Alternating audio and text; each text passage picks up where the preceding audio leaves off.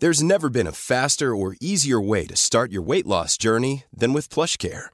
PlushCare accepts most insurance plans and gives you online access to board-certified physicians who can prescribe FDA-approved weight loss medications like Wegovy and Zepbound for those who qualify.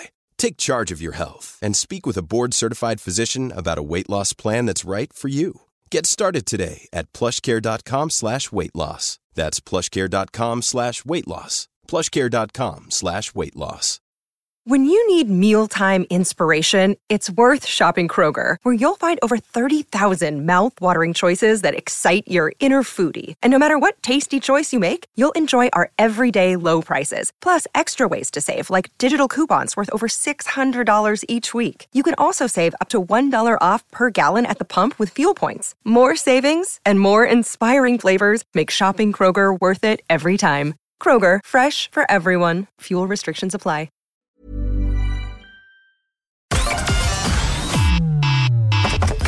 Connecting to the big show. In three, two, one. Everybody just wants to be contented. Everyone wants to be happy. Right now is the most important moment. It's just so unfair on every child who doesn't have options. It's amazing how many unintelligent people there are. I'm absolutely astonished of it. What is the matter with these people?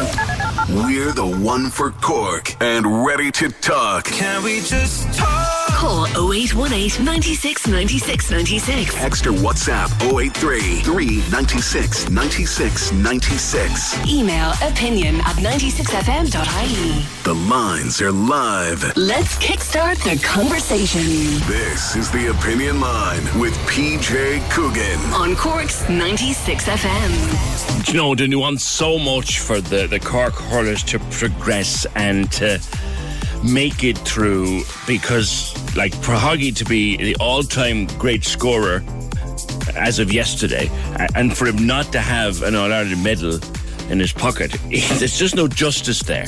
You really would hope that eventually it'll happen for him. Maybe you never know. You could have a miracle this year.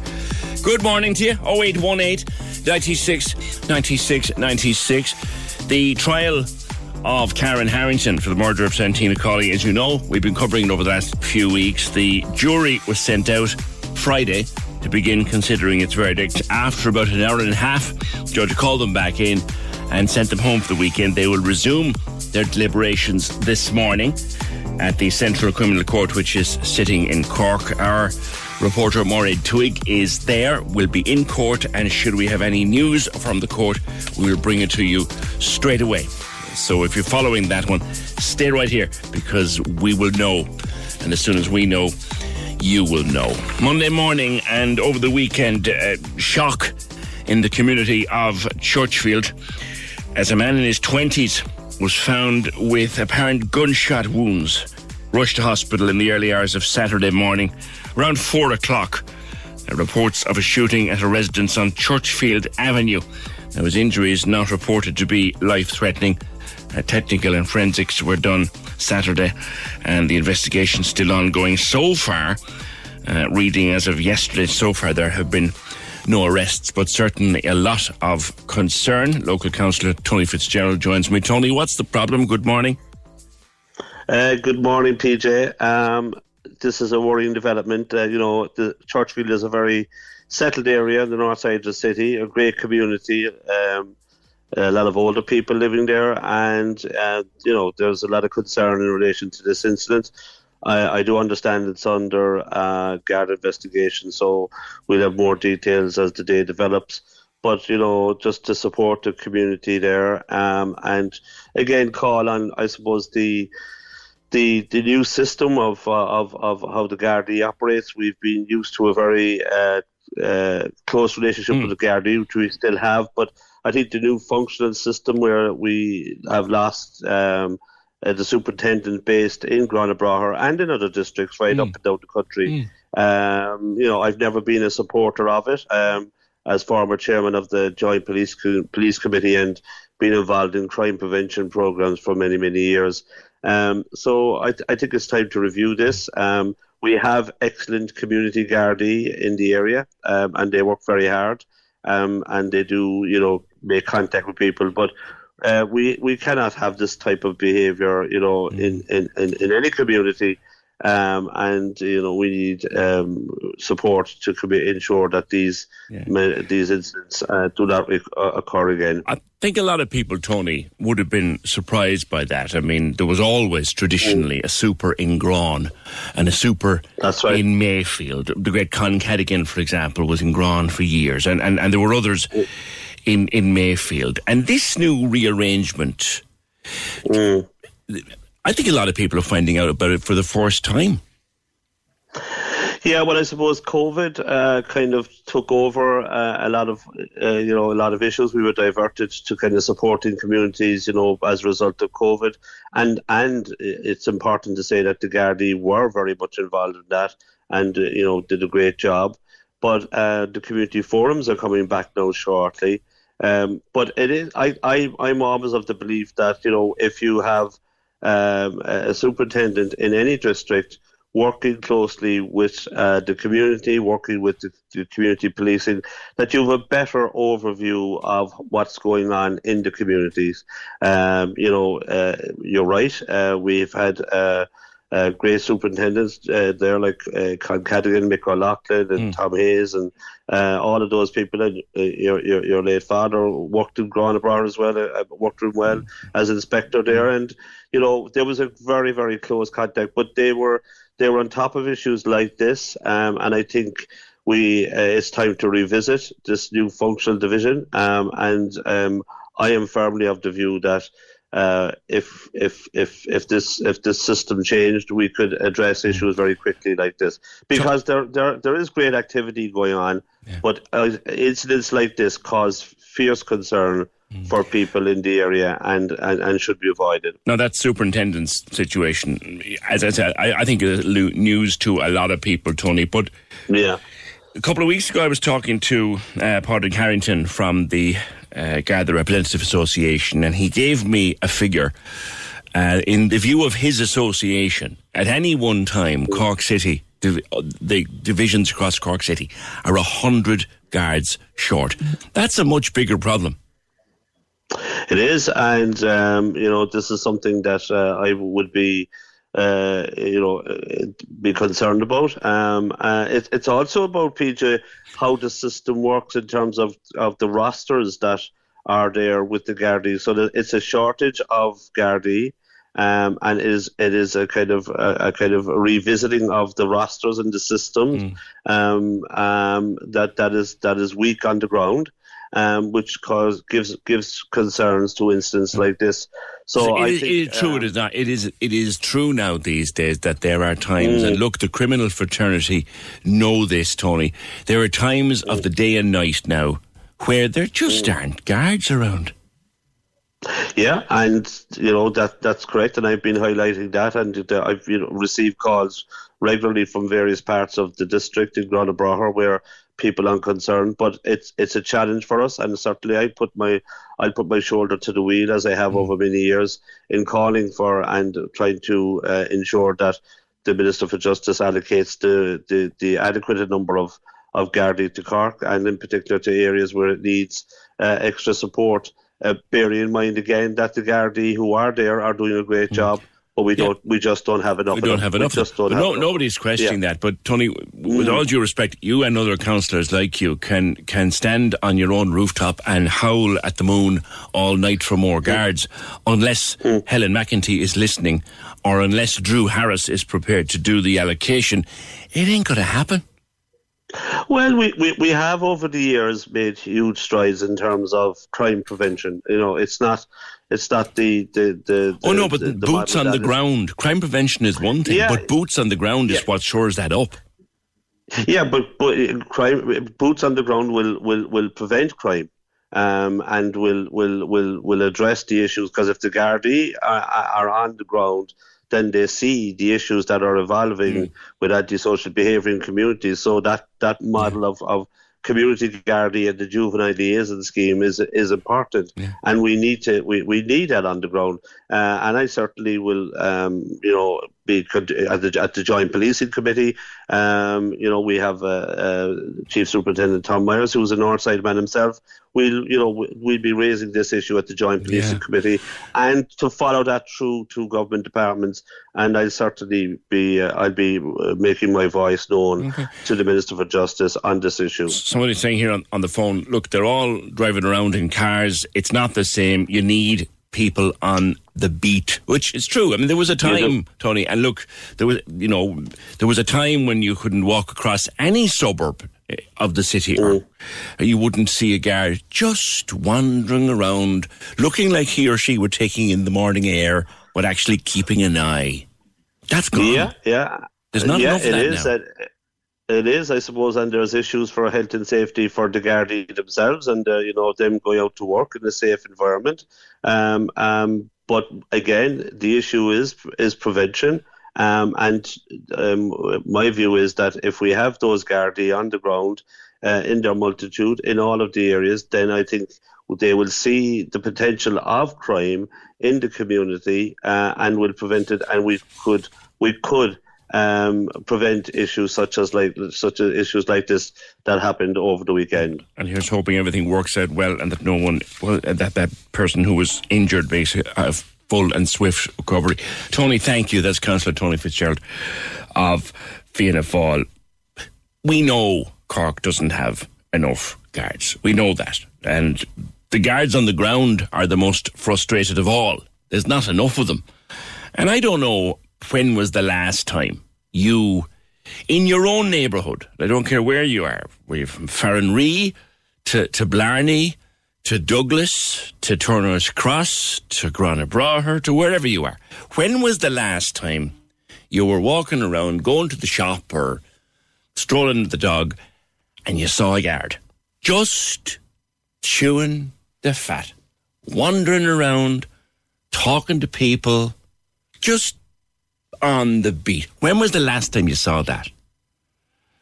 When was the last time you actually saw that? Middle of the day, just a guard strolling around, keeping an eye.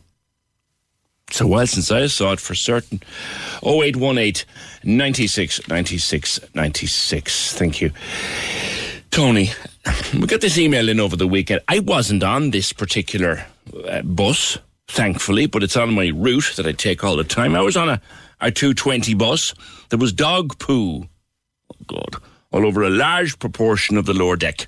People were sidestepping it to try and avoid getting it stuck on them on their shoes. But someone had a big buggy with a small child, and it was impossible. I can't believe public transport standards have dipped so low. Could you please rage, raise the scourge of dog poo on footpaths, seemingly everywhere? People were so precious about COVID germ spreading, but think nothing of the risk to small children's eyesight from their dog. Yeah, dog poo is, is a huge problem.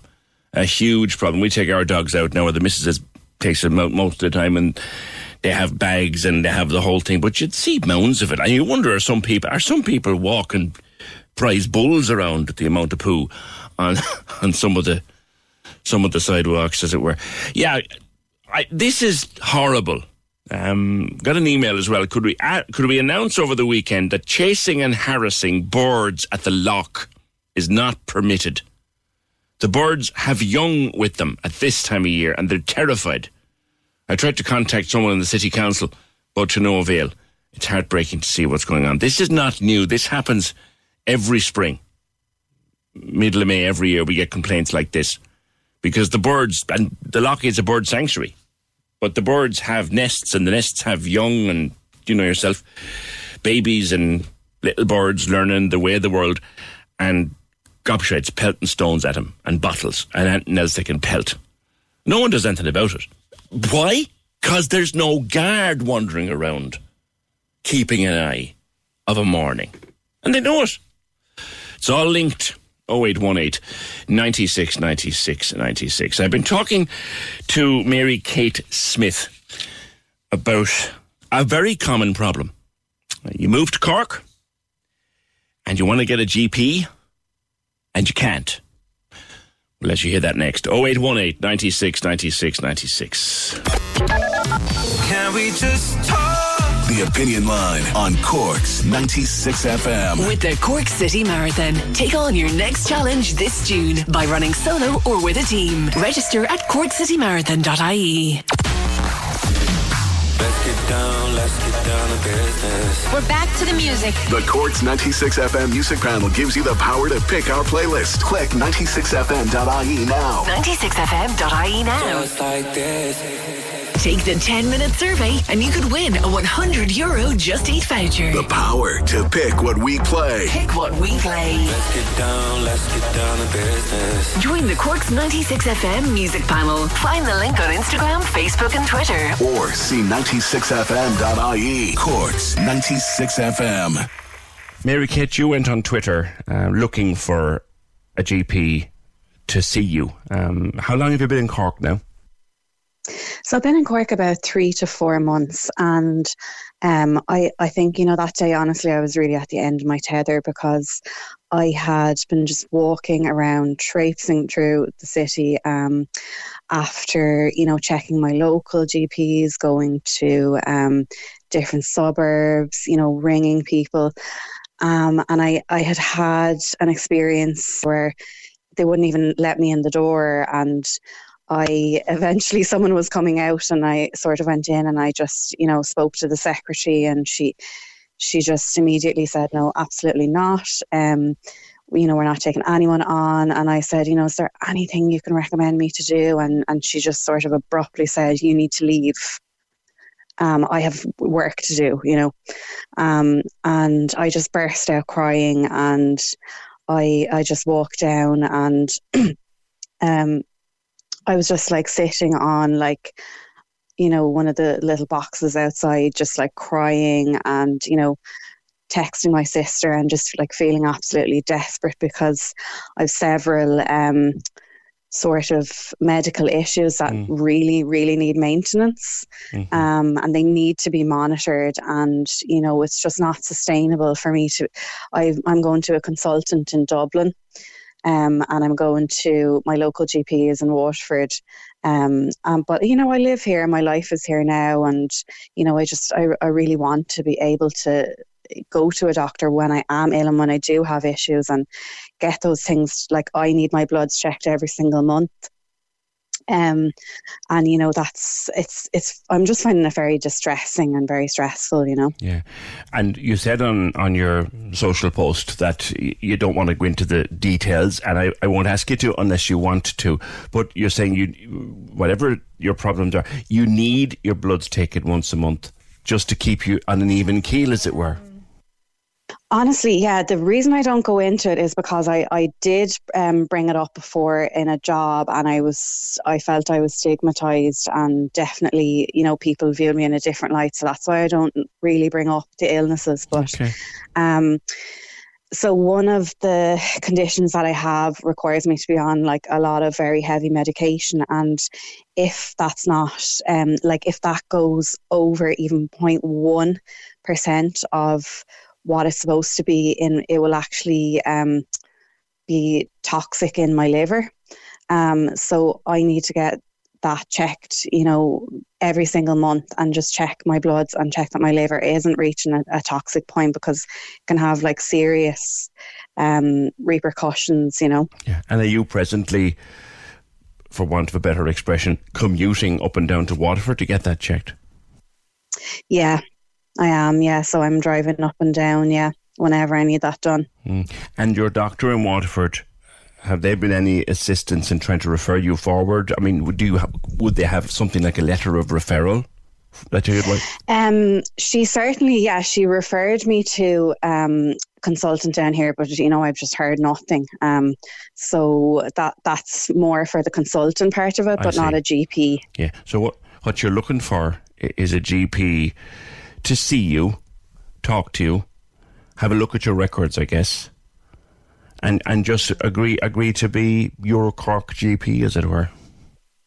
Yeah, and like you know, I have um, my sister as well. Like she was, um, she actually has cancer, and it was found at quite um, a late stage. And um, unfortunately, if she had got that diagnosed a bit earlier, you know, she would have, um, she wouldn't be at stage four cancer now. So I'm very conscious of, you know, getting things like that checked and just um, monitoring things because I know how serious that can be when you know it's left to a certain point and things aren't monitored. It's worrying, I guess, and as well as that, I suppose if something flares up on you, if any one of your conditions, and I don't know whether they are the kind of thing that can flare up and cause trouble at at, at short notice, Waterford's a long way away. Yeah, well, like one of the things, uh, like I don't mind saying this, that I have um, alopecia, and okay. um, so I lost all my hair a couple of years ago, and um, I'm currently um, with a consultant in Dublin, and you know I'm just on like um, trying different medications and things like that. But you know, you, you really do need to be, you know, the, the doctors need to be monitoring like what how's that interacting with my other medications, mm-hmm. and um, you know, they need to be kind of like on top of that all the time. And my doctor, you know, in Dublin is absolutely incredible. But you know, it is as you said, like if anything did flare up, or like I'm trying out a new medication now, like.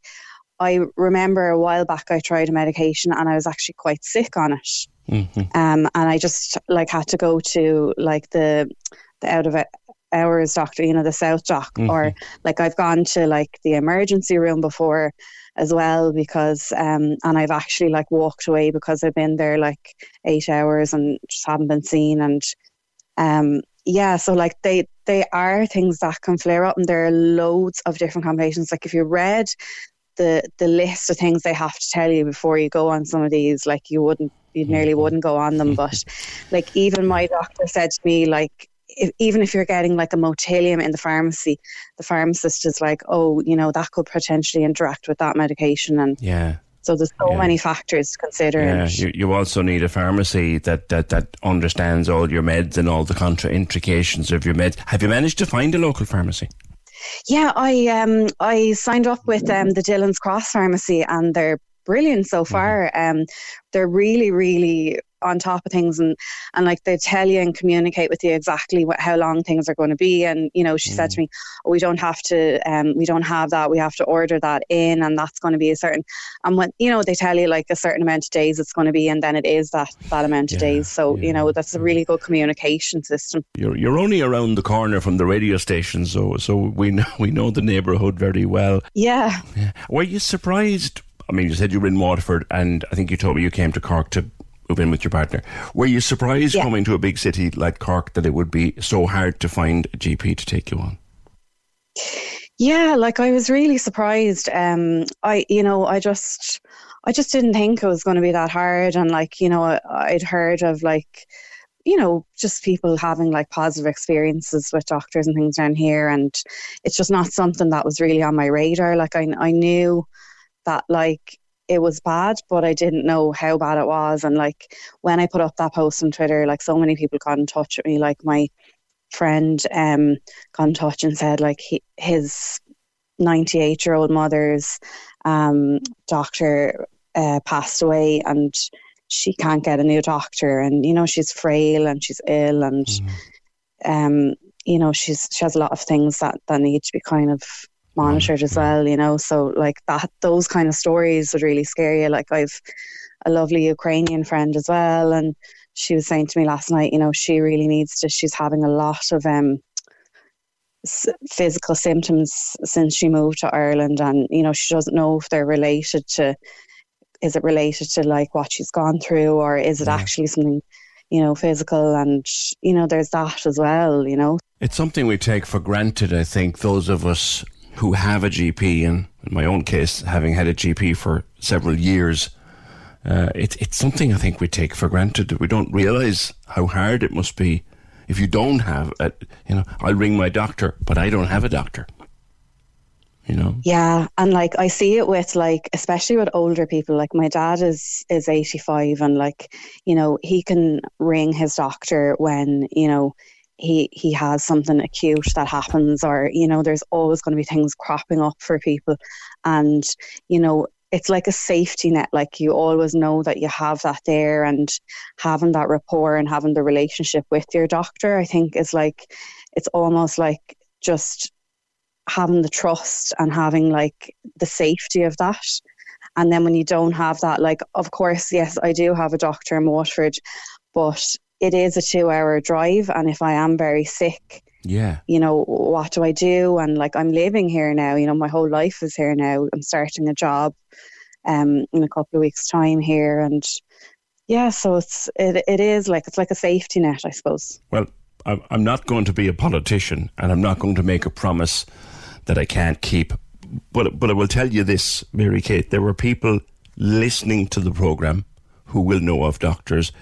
We have a very good relationship with a number of different doctors on this program. So between our bush telegraph, surely someone sure, surely someone will at least offer to meet you and, oh, and, look at your records. We'll see. I hope so. We'll I hope so because I honestly I've been like gnashing my teeth over this. I, I just I broke down last week. I really did. Like I just roared my eyes out and I just thought, oh my god, like why is this so hard? You know. As they say, let us see what is out there, and you mind yourself. And and thank you for talking to me today. Thank you, PJ. Appreciate it. That's Mary Kate. While I spoke to Mary Kate over the weekend, while that interview was running, uh, I have been contacted by none other than the great Dr. Nick Flynn himself, um, and he will organise for Mary Kate to be seen at one of the My Cork GP clinics. So we're going to put them in touch off air and see what can be done. Um, few people saying, look, if she has a partner, for example, Ashling, if she has a partner and they live with her, she should be able to join the partner's GP. It is hard to get one. My old GP was way too busy. I could never get in. And when you did, you only ran out of your appointment. I swapped to my husband's GP office, best choice I ever made. And Mrs. Zuflora, love that name. Uh, nothing new. I have a few friends who moved back to this area. No hope of getting a doctor. It's a disgrace. There is a tremendous shortage of GPs in the system. Talking to Mike Thompson last week about it, particularly with regard to medical cards and the whole lot. Is it the chronic shortage of of GPs? But just got confirmation there um, from uh, Nick Flynn that at some someone will put them in touch off the air, and my Cork GP ie will make sure that she gets to a clinic at some point uh, very soon so she can get on their books or get looked at at least. All right. 0818 96 96 96. Nice to be able to help a listener when we can. Can we just talk? The Opinion Line on Cork's 96 FM. With the Cork City Marathon. Take on your next challenge this June by running solo or with a team. Register at corkcitymarathon.ie. The two grand minute. Listen to play at 740 and 840 every day. Answer 10 questions to claim all that cash. Stacking up the cash. Cash! Cash! The two grand minute. On Casey and Ross in the morning.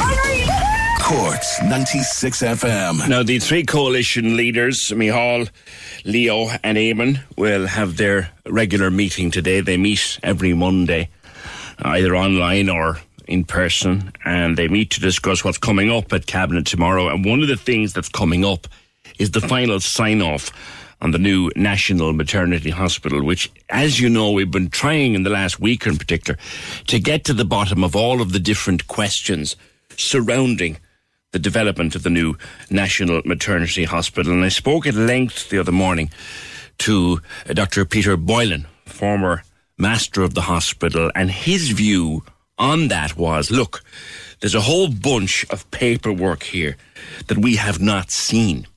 Paperwork between the St. Vincent's Hospital Group and the Vatican, which involved communication with the papal nuncio and all of that. We haven't seen that paperwork. It's locked away somewhere. We're being told we don't need to see it, but Dr. Boylan doesn't trust that and says we need to see it. Let's at least read it and see what's in it before we sign off on the thing. And he's also saying, look, this is not public ownership. This is a lease.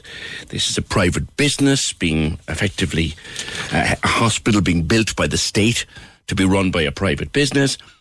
And he's unhappy. And a lot of people are unhappy about that element of the deal. No one argues, nobody argues that we don't need this hospital. We absolutely do, and as soon as possible. But I want to get some of the answers from the other side. And Colm Burke, TD, was on with me late last week, but uh, I want to talk to Professor Mary Higgins at the National Maternity Hospital. Professor Higgins, you are in favour of the move and in favour of everything being signed off over the next day or two. Uh, as, as far as I know, you are anyway 100% in favour of it. Are you? Good morning. Good morning, and good morning to all your listeners. Um, I, I, want to say, PJ, I have to say, as a culture working in Dublin, I find it very satisfying to say to your listeners in Cork and Kerry and everywhere that this is the one time that Dublin wants what Cork already has. And I worked as a doctor in the South Infirmary in the Vic 21 years ago. Mm-hmm. And that was when the Erinville and Finbarr's were still the maternity units. And I think anybody who attended there would know that there were amazing people working there, fantastic teams, but in an old, old building. And now that we've got CUMH, so the Cork University Maternity Hospital that's out in Wilton, situated right beside Cork University Hospital itself, people can see the difference. And anyone who's maybe had a birth or have had their children then seen their grandchildren being born in CMH will see the difference and see why we would like to move. As you say, I don't think anyone's disagreeing with mm. that. But it's a public hospital on public land run by the public health system. Different, different beast. And but there's that's not to say that voluntary hospitals aren't haven't got a role to play, and voluntary hospitals have done an awful lot of good for the state. And if we were going to make Holles Street and Vincent's entirely public, it would be cost of a huge amount of money, and for not huge benefit. So the argument that people have is make it public so we can guarantee particular services. Mm-hmm. And if we're going to get down to the crux of it, what people are worried about are essentially termination of pregnancy services, something that I, amongst other people, um, and many thousands of people, advocated strongly for in the 2018 referendum. And we mm-hmm. advocated because it was the right thing for women and families and people. Mm. And there would be other services too, to, be that. fair, Professor. There would be other services. Absol- oh, yeah, absolutely. Sure. Listen, uh, like it's a small part of our work, but it seems to be the one that people are really incensed about that they want to protect. And it seems to be the one that people are worried that with this this concern about Catholic influence that that will be the one that will be dropped, or that um, transgender care, so gender affirming surgery, mm-hmm. would be dropped, or that fertility care would be dropped, and that's what people are worried about. And we can say absolutely unequivocally that there, we have no concerns about that at all mm. for any of the clinicians. That's how can you say that, Professor Higgins? How can you say that when there is a box, and I'm using it as a figurative term, there is a box of paperwork that nobody has seen between the Vatican involving communication with the papal nuncio and the St. Vincent's Hospital Group. And yes, the nuns may be gone, and that's fine, but the Vatican was consulted here. We don't know what's in the that nuns, box. We don't know what's and in I don't. Do you know what? I do, do we need to know what's in yes, that box? I, I can do. tell you. Uh, no, I disagree entirely. I, as a clinician working in the hospital, have never felt the effect of the nuns. Have never felt the effect of the Vatican. Never, not a single time. And I've worked between Holles Street and Vincent's. Mm. And I come out to Vincent's and I see people in intensive care. I've performed terminations out there. We have looked after people in all sorts of issues. I've never had an issue with it. And yet Dr. Boylan said he spent 40 years trying to fend it off. Yes, but you know, Dr. Boylan is retired now and he's not working anymore. So his concerns are uh, for his concerns, but they're not shared by the clinicians working in the hospital. They're not shared by the midwives. All the midwives, the directors of midwifery in every unit in the, in the country have said this needs to happen, and they don't have concerns that are being raised by a, by a small proportion of people. And there is a huge amount of pain there there is a huge amount of pain for what's happened with the Catholic Church. Of course. But I would actually argue that this is bringing religion into an area that we never saw religion before.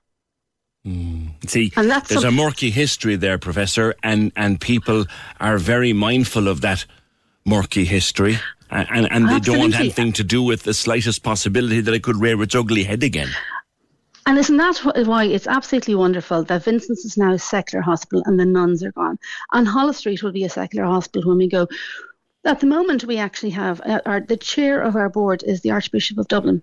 that will be gone when we move out and the Vincent's and the and the Holles Street DAC, the, the board under which we work, the the the um, constitution under which we work will be a secular constitution. And that gives us even more protection. So mm. even though as a clinician I'm saying it has never been an issue for me, not once. It's not an issue for the nurses, it's not midwife, for the midwives, the medical scientists, for anybody that gives further protection. And also that we have to provide the service. It's literally written into the that we have to provide these services.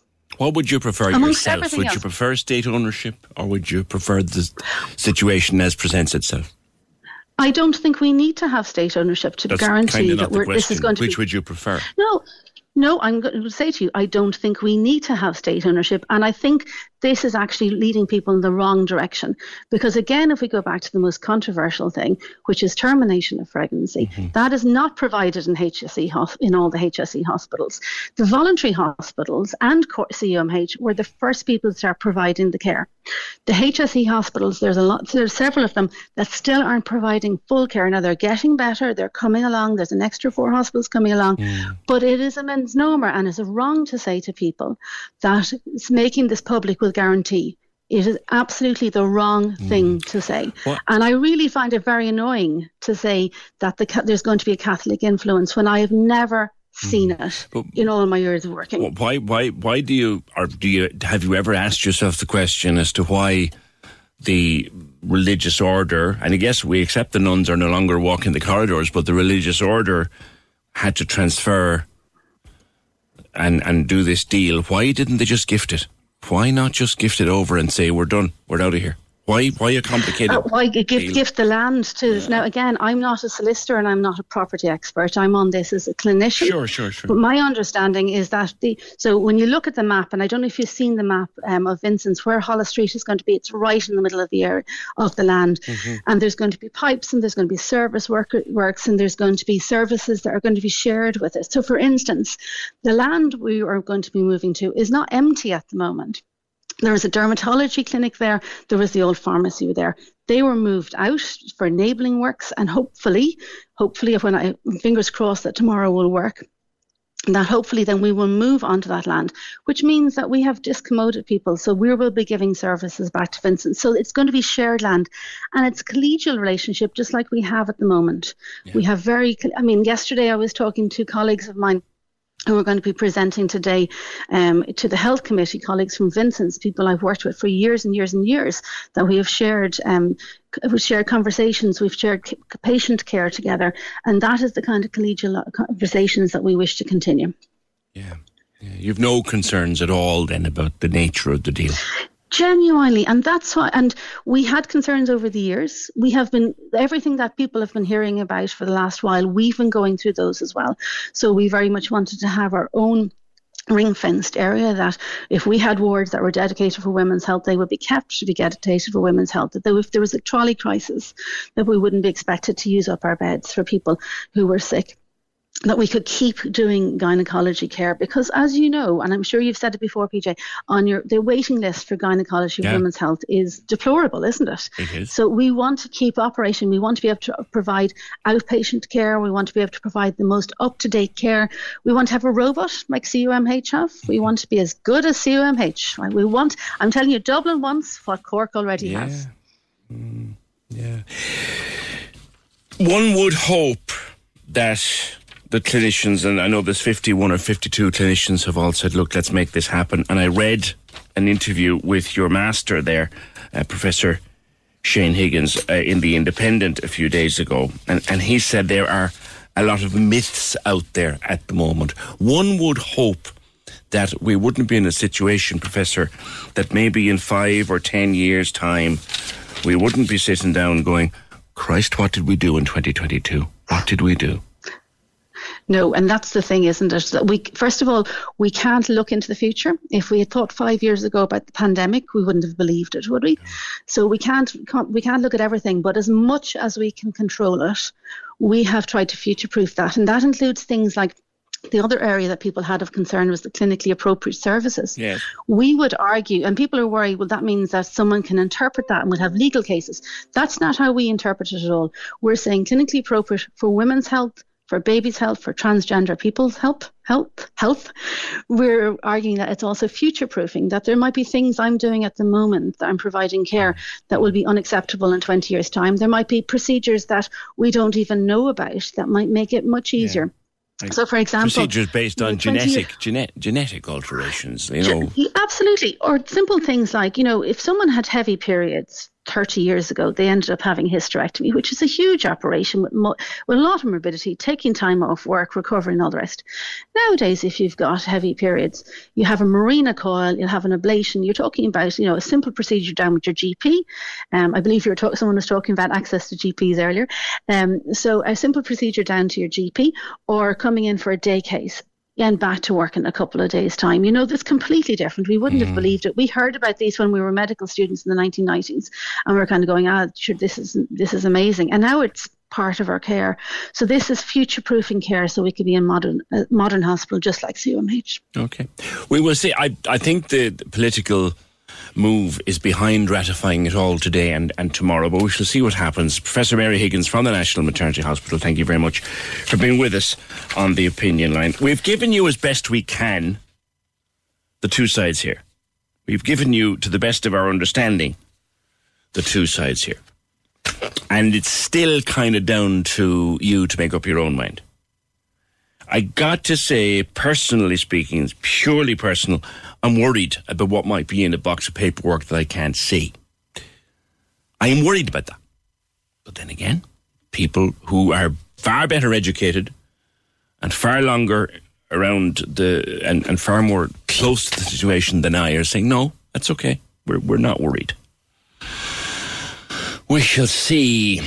We'll come back to that maternity hospital story if you have any other thoughts. Also, there was a story on The Sun this morning, front page of The Sun, about Ireland's codeine addiction problem. I'll be getting to that also in the next hour. But when I go to the new Citizens' Assembly on biodiversity loss, which had its first meeting in Dublin Castle over the weekend. Now, the chair is Dr. Ní Shúilleabháin, and there's 99 randomly selected citizens on this assembly, and they'll be working for the next six months. Now, Alana Rinn, uh, you are a member of a number of different activist groups, and you, as a young person, Alana, you will be monitoring um, what comes out of this citizens' assembly. I guess it sets a precedent, though, doesn't it? Though at least we're having a national conversation about biodiversity. Good morning. Morning. Yeah, I mean, it definitely does. I think Ireland was, I think, the second country globally to declare um, a biodiversity emergency in 2019, and it's kind of hard to believe now, but that's that's three years ago, and now this like um, citizens' assembly on biodiversity loss. It's the first in the world that we we know of, really. Mm. And it's it, it definitely sets a really important precedent, and I think a lot of eyes are on it now around Europe and around the world, and definitely in Ireland to kind of see how how it pans out. Ireland's definitely been a leader for citizens' assemblies, and we, we're all watching it. Yeah. How is it, how important is it that, for example, it looks at things like farming and the rural aspects of biodiversity? Really important, and I think like I'm farming at home, and I know there's four farming members on the actual citizens' assembly, and I think you know, with the crisis we're facing in climate, we really can't afford to become divided between urban and rural or between farmers and activists. And it's it's really important now that we all unite, and a huge part of that is farmers and people from the rural community feeling like their voices are being heard and their concerns are being listened to. Because farmers have expressed the fear, Elena, that they will be driven out of business by as they call it, the green agenda. And you'd hope that obviously that's not the case. We just all need to work together for the future. Now, there's a complementary young people's assembly happening at the same time. There is, yeah. So, what the government set up is the National Youth Assembly, and they look at a lot of different issues. There's kind of young people from the ages of 12 to 24, and they're serving an 18 month term. And they'll be looking at a lot of different topics in the assemblies that they hold. There has been a youth assembly on climate, and there'll be other topics going forward. But like our hope would obviously be that the young people's voices are incorporated into the, the agenda afterwards. Mm. Internationally, of course, we've had report after report now about the uh, concerns regarding biodiversity. So it's it's a very opportune time. Definitely. Okay. I That- think. yeah, um, go ahead. Sorry. Go ahead. No, I think it is definitely internationally. And I think the thing about climate change is that it affects everybody on a, a local, a regional, a national, and an international level. And I think with it, it- it's really one of those topics that affects every aspect of the way we live our politics, our economics, our society. And like, even as I said earlier, like if we start becoming divided, uh, we have no hope really. Alana, thank you. Alana Rin, who would be a member of the Young People's Assembly, and she's an activist with a number of groups like Fridays for Future. Thank you. 0818 96 96 96. Can we just talk? The Opinion Line on Cork's 96 FM. With the Cork City Marathon, take on your next challenge this June by running solo or with a team. Register at corkcitymarathon.ie. Hello there, I'm Graham Norton. Each year, the Cork's 96 FM Giving for Living Radiothon raises vital funds to support cancer services here in Cork. Please donate what you can to help so that these essential Cork charities can continue their great work. If you need a light to shine it, I'll be there. The Giving for Living Radiothon, supporting Cork Cancer Services, May 26th to 28th. Only on Cork's 96 FM. The lines are live. And we're ready to talk. Can we just talk? Call 0818 96 96 96. Text or WhatsApp 083 396 96 96. Email opinion at 96fm.ie. The Opinion Line with PJ Coogan. On Cork's 96 FM. Uh, You could do one of these every day and you still wouldn't cover them all. I got this message. I'm not even with PTSB. You get a text that says from PTSB, your card has been placed on hold due to unusual activity. Please visit dot dot dot and follow the steps provided. Do not, if you get that text, do not. I've had that before as well, and I don't have an account with PTSB. So don't, don't. It's another scam. Your bank we have to print t shirts and have everyone walking around wearing them. Your bank will never text you. Ever. Okay? Harry Baby, if you're listening, your bank will never text you. T shirts. It's a scam. 0818 96 96 96. There's quite a few comments that I'm holding on the National Maternity Hospital, including this one. Mary says, I'm slightly concerned by the idea that we can't trust the religious communities to run a hospital. I have a question to ask. Is it necessarily better to have people who run hospitals for a, pro- for a for profit or from a secular political motive rather than people who have a humanitarian stroke charitable ethos? There's no evidence that the attitudes of the mother and baby homes leaked into the hospital system, and certainly no evidence that it's there now. The attitudes that people were fearful of were widespread in this society at the time, not just confined to religious. There are plenty of instances of secular organisations behaving in a similar way, which is a very valid, well thought out point, Mary. It is, I give you that. Absolutely give you that. I think a lot of people, though, scarred from those days, and families and descendants of people scarred from those days, retain, those scars and are nervous of anything that reminds them of it. The doctors are not disinterested parties. At the very least, a quick solution means a better working environment for them, while any delay means that senior medical personnel would spend a lot of their remaining working lives in less commodious circumstances. It's not the nuns will be in charge, she's right there, but people do worry about the Vatican influence. This is referring to the papers we don't get to see. Why not build it out in Vincent's? Uh, it's the far side of Dublin. Why build it out in Vincent's at all? It's at the far side of Dublin. Well, that's where it's going. John, I think it would, should have been built on a greenfield site, and then we wouldn't have these discussions. If this goes ahead, the Vatican is essentially signing off on abortion, which is totally going against the teachings of the Church. We don't know what's in the paperwork, John, so we can't say that even. There are more and I'll come back to them. 0818 96 96 96 or text or WhatsApp 083 396 96 96. We invite you to drop us a voice note if you want to do so at any point. You've all heard of the, the Proud Boys. A nasty bunch. Uh, sprung up in the United States over the last number of years. A nasty, nasty bunch. They have an Irish branch, for want of a better expression. And journalist David Gilbert from Vice.com has been investigating the Irish branch of Proud Boys, Irish Proud Boys, and, and, he joins me to discuss it. The the original Proud Boys, David, a very nasty bunch of people. Do we have a similar bunch of nasties in Ireland? Good morning. Morning, PJ. Um, we do and we don't, I suppose. Really, um, they're they they have the same name. They're in the same organization. Effectively, they're connected to the US network, but the activities that the the Irish chapter and get involved in, um, to what extent they do get involved in, are very very um, minor compared to what the US um, group is doing. They are the Irish chapter is mostly interested in attacking people online um, and going drinking together. Mm. That seems to be to some extent of their efforts at the moment, at least. Mm. How did you get to the bottom of them? You did quite a bit of digging. You had to do quite a bit of digging, didn't you?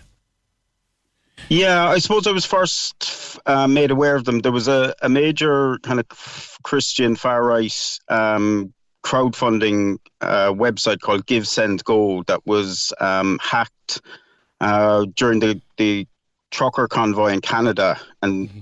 the data from that was released, and it showed that quite a number of donations were made to Proud Boy campaigns from Irish uh, email addresses and, and phone numbers.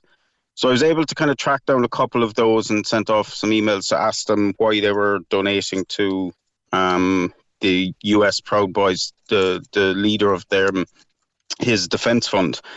So I kind of got back and I was met with some kind of uh, they, they weren't very welcoming really they weren't open but eventually i got through to someone who said they would speak to me um, albeit only using the um, encrypted messaging app telegram mm. so i spent a, a, couple of weeks chatting to someone there just asking them about details of the chapter how it's set up how it's organized who it's connected to and what activities they were doing um, so he was the, the guy i was speaking to who goes by the pseudonym frank irish he was quite open and willing to talk about what they were doing. Mm. Um, so yeah, it was it was it was quite interesting to see. I suppose the most interesting thing I think is the fact that they are connected to a network of European Proud Boy chapters, mm. and also that they have travelled to the US to meet their US counterparts, and the US counterparts have apparently come to Ireland and been hosted by the Irish Proud Boys as well. Is it a fair contrast? They seem to have no interest or time for violence in uh, in this group. Yeah, and if you talk to researchers in this area who are tracking these groups, they are not concerned uh, at all really about these groups. They say there's far more worrying aspects of the far right in Ireland that need to be paid attention to. That the Proud Boys are effectively just kind of role playing far right act or far right fascists, really, and they're not really active in that area that they're just kind of guys who are dressing up as as uh, the far right really rather than just partaking in anything. Um, and they they completely eschew violence. They they even the there's four degrees within the proud boys and the fourth one to, to obtain the fourth degree you have to go out in the us at least you have to go out and engage in a major act of violence you know whether tackling a member of Antifa or just taking part in mm. some some fight. Um, and in Ireland, that's that doesn't happen. Right. Instead, they put it to a vote. So they, they seem to have kind of a they really want to distance themselves from from any violent activity. You you kind of wonder if that is the case. You hold views that that others might very strongly disagree with, but if you have no interest yeah. in violence, why would you name your group that way? Yeah, and I, I asked, I asked him that very question, and he was, like I said, why bother? Why not just have? Because he kind of described it as this men's shed where you get drunk and everybody lifts each other up. And I said, why don't you just join a men's shed then and not, yeah. not label yourself as Proud Boys? But he said, well, you know, they they they call themselves Western chauvinists, and he said it's it's What's that term mean, do you know, David? What mean? What, I, I read that in your article a couple of times. What Yeah. does that actually mean? Western It's- chauvinist and a It's it's to apologize. it's like in the US, it's certainly a dog whistle for white supremacists. Like the the researchers will say that they are in all but name a, a white supremacist group, and that they are eh, a lot of their language very much kind of hints at that that fact. Now, by by using that language here in Ireland, uh, you know they, and if you if you go on their Telegram channel, they they post memes that they say are just funny, but like they're openly racist, openly Islamophobic, open, and they they when I challenged him on it, the guy I was speaking to just said, "Oh, we just you know we just want to have a laugh and we want a safe space," and it's it's going back to this thing again, I guess, about you know cal- cancel culture and wokeness, which they believe is kind of coming to take their culture or you know to attack white males. They, they like the, the the reason the proud boys was set up and and just for clarity it was set up by uh, Gavin McInnes who was the founder of Vice News which is where I work. Uh, but he hasn't been involved in Vice News since 20 or for since for a long time long before he set up the the proud boys. But he he kind of set it up because he felt that white western male culture was under attack which is ludicrous, uh, you know, on the face of it. Um, but that's that's just the way he, the reason he set it up, and I think that's where the Western chauvinist thing comes back is that these guys just feel as if they're under attack, that their way of life is somehow under attack, um, which is patently ridiculous, really. So basically, they're just a load of fellas who get locked and talk in a way that wouldn't be acceptable in, in modern society, but they do it in their own little closed group. Yeah, and they, they wear the black and white T-shirts that have kind of become to symbolise the the Proud Boys, and that's it really. They they kind of talk about doing charity and stuff like this, but it's it's mostly a place where white men want to uh, kind of um, not abide by the rules of society in terms of speaking, you know, with consideration for other cultures, other genders, other people. Um, and they just want to, to kind of do whatever they want and, and get drunk at the same time. All right, all right, David, thanks for that. So, nothing to be particularly concerned about there. No interest in violence, unlike some of their counterparts across the world. They're just a bunch of. They, I love the bit where it says it's we're just a men's shed that gets shit faced and lifts each other up. So join Proud Boys for that. I'm sure there are many other places that you can go and have a few scoops and, and be lifted by people without talking like that. Kevin says, bunch of wannabe hard men talking you know what online. Cowards, the lot of them. 0818 96 96 96. No, Kevin, I can't use that word on daytime radio. I wish I could. I'd love to, but I can't. Morris, when it comes to the National Maternity Hospital, this country seems to be going back in time, not forward. The hospital, if and when it's finally built, will be on Catholic land. And the idea that the church will allow procedures they're vehemently against is hard to swallow. Having a mixture of church and state with a stake in a hospital is a recipe for disaster and will take this country back to a religious theocracy which will decide what patients can or can't do. That's it's a dividing a divisive issue with reassurances coming out the wazoo now that there will be no involvement by the church in the hospital. That's coming from one side. No involvement in the hospital by the church. The nuns are gone. Writ large, if necessary, on the side of the building. The nuns are gone.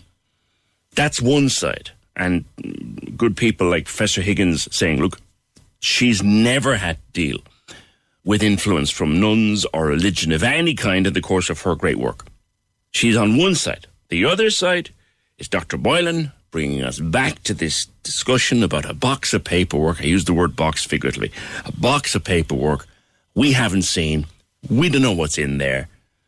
And do we want to be in a position in five or ten years where we're asking ourselves, oh my God, what did we sign up to? But it'll all be signed off tomorrow. That's how it is. 0818 96 96 96. Front page of the Irish Sun today has a story on codeine addiction, painkiller addiction. This is not new. We've come across this, ah, years ago now. But this call now for a clampdown on the over the counter availability of medicines that contain codeine. Sun's been doing some work on it, and I'll talk to them next. 0818 96 96 96. Can we just talk? The Opinion Line on Cork's 96 FM. With the Cork City Marathon, take on your next challenge this June by running solo or with a team. Register at corkcitymarathon.ie. Cork's 96 FM. Now, it's come up many times over the years. You know, you can't just wander into a pharmacy and ask for a box of Solpadeine or a box of Nurofen Plus or anything like that. You might or you might not get them. You certainly will be asked a number of questions, but still there are those who believe it's far too easy to get codeine based or tablets with co- codeine in them over the counter in Ireland. In fact, there are parts of the world where you just can't get codeine over the counter. I think, and I may be wrong here, even though I've been there quite a few times, I don't think you can get codeine based products or anything with codeine in it over the counter, for example, in any part of Spain or in Greece. You can't, for sure. But you can here. Much easier in the UK again, but you can't do it here. But investigation by the Irish Sun has shown that it is actually much easier than you might think. Danny Duval writing the front page story today. And Danny, this comes on on the back, I think, of the incredible series we watched over the last few months, Dopesick, about the opioid epidemic in the States. And it's too easy, you're saying, to get your hands on these things. Good morning. Good morning. Um, absolutely, yeah. We, we, we carried out an investigation um, last week in Dublin City Centre, um, and we wanted to kind of see how easy it was to kind of pick up kind of these codeine painkillers such as Nurofen Plus or Solpadeine. So what, what we what we done was we went to ten pharmacies kind of in, in the Dublin City Centre area, and just went in and and seeing kind of how easy it was to buy. Um, nobody refused us um, any tablets, and there was very minimal questioning about why we wanted the painkillers. Like, was it? Did you do the buying yourself, Jenny? Yeah, I, I done the buying myself. So, so what, what, kind of questions kind of, were you asked? So we were mainly asked for the tablets for us, and if um, we were taking any other medication, um, and that was kind of it. Kind of a few asked what type of pain we had, and only one um, pharmacy out of the 10 that we went into actually told us about the side effects that taking codeine can, can cause. Um, but the nine others like so, like sold them to us without hassle. Right. Right. Now, you spoke to uh, an expert, uh, Dr. Garrett McGovern, who's quoted in your article this morning, and he said there's a serious level of codeine addiction in the community. Yeah, absolutely. Um, he, he said that he's seen seen more and more of it. He said that he, he treated one guy who, who was taking up to 48 tablets a day. He had holes burned into his stomach. Um, he said that um, this this type of addiction um, only kind of presents when, when, when it's it's it's very late on. Mm. Um, pe- people um, uh, he, he he reckons only up to ten percent of people with, with an addiction to codeine painkillers are presenting for treatment. So he said it's very kind of people aren't coming forward, and when, when they do come forward, there's already damage to, to their kidneys, kidneys or liver as a result of taking taking these yeah. sort of painkillers like if the guy was taking 48 tablets a day now to the best of my knowledge the most you can get in a box is 24 and generally it's only 12 24 at the most and they're what they're about 10 or 12 quid a box at, well, like, what were you paying for the boxes you bought so we, we paid on average between kind of eight fifty to kind of fifteen euro, depending on the chemist that we went into. Right. So they're they're not cheap. Um, no. they're, they're, they're, not cheap tablets to buy. Um, no, no, Dr. McGovern said that kind of um, people who, who tend to have kind of an addiction to co- codeine kind of come from more affluent backgrounds, um, and he described as prevent, they present very well. Um, he said he's seen examples where, where, where, people have almost like dressed up in kind of suits and you know went from pharmacy to pharmacy so so so they can kind of stock up on the, the these tablets. Yeah. And they spend their day. I remember they did something, there was a documentary on this a few years ago on television as well, where they literally spend their day going around. They might, they might go to a couple of village pharmacies to, to stock up. Yeah, and, and, and this this is the thing. This is the other thing that Dr. McGovern told us. He, he said that people kind of tend to lead very normal lives, even though they're heavily addicted to these codeine medications, and only when problems start start um start occurring, like like they start getting vomit in their blood and stuff like that, then then do they go and seek out treatment? But at that stage, the damage is already being done, um, which is very unfortunate. Yeah, he said there's only you're only seeing about ten percent of what needs to be treated, but he also said that addiction happens quickly. Yeah, see, th- this is the thing, like while while this is now becoming a problem in Ireland, um, taking the taking the likes of Nurofen Plus and Solpadeine, um, they're they, they, they shouldn't be it shouldn't be demonized. Pe- people should be allowed to take these. It's people go take them for a short period of time, and, and, and that should be it. But what, what seems to be happening is, is that people continue to take them for longer than, than than they should, and then they develop an addiction to them. We spoke to a, another doctor in the UK who said most of the time when people present um, to her clinic in the UK with a problem to these codeine tablets, that most of the time that the problem that they initially started taking co- uh, codeine painkillers for has gone, and now they're just left with um, the addiction that they have to them. Um, but they're incredibly effective medication for, for, for treating kind of menstrual pain and, and other sorts of um, acute illnesses. There, there is one particular um, tablet that women take for menstrual pain has has codeine in it, and they tend to get questioned when they go to the counter for it. But there are many countries, uh, Danny, I'm sure you've checked this out, where you just can't buy anything with codeine in it over the over the counter. And are experts like Dr. McGovern are they looking for it to be tightened up and become prescription only?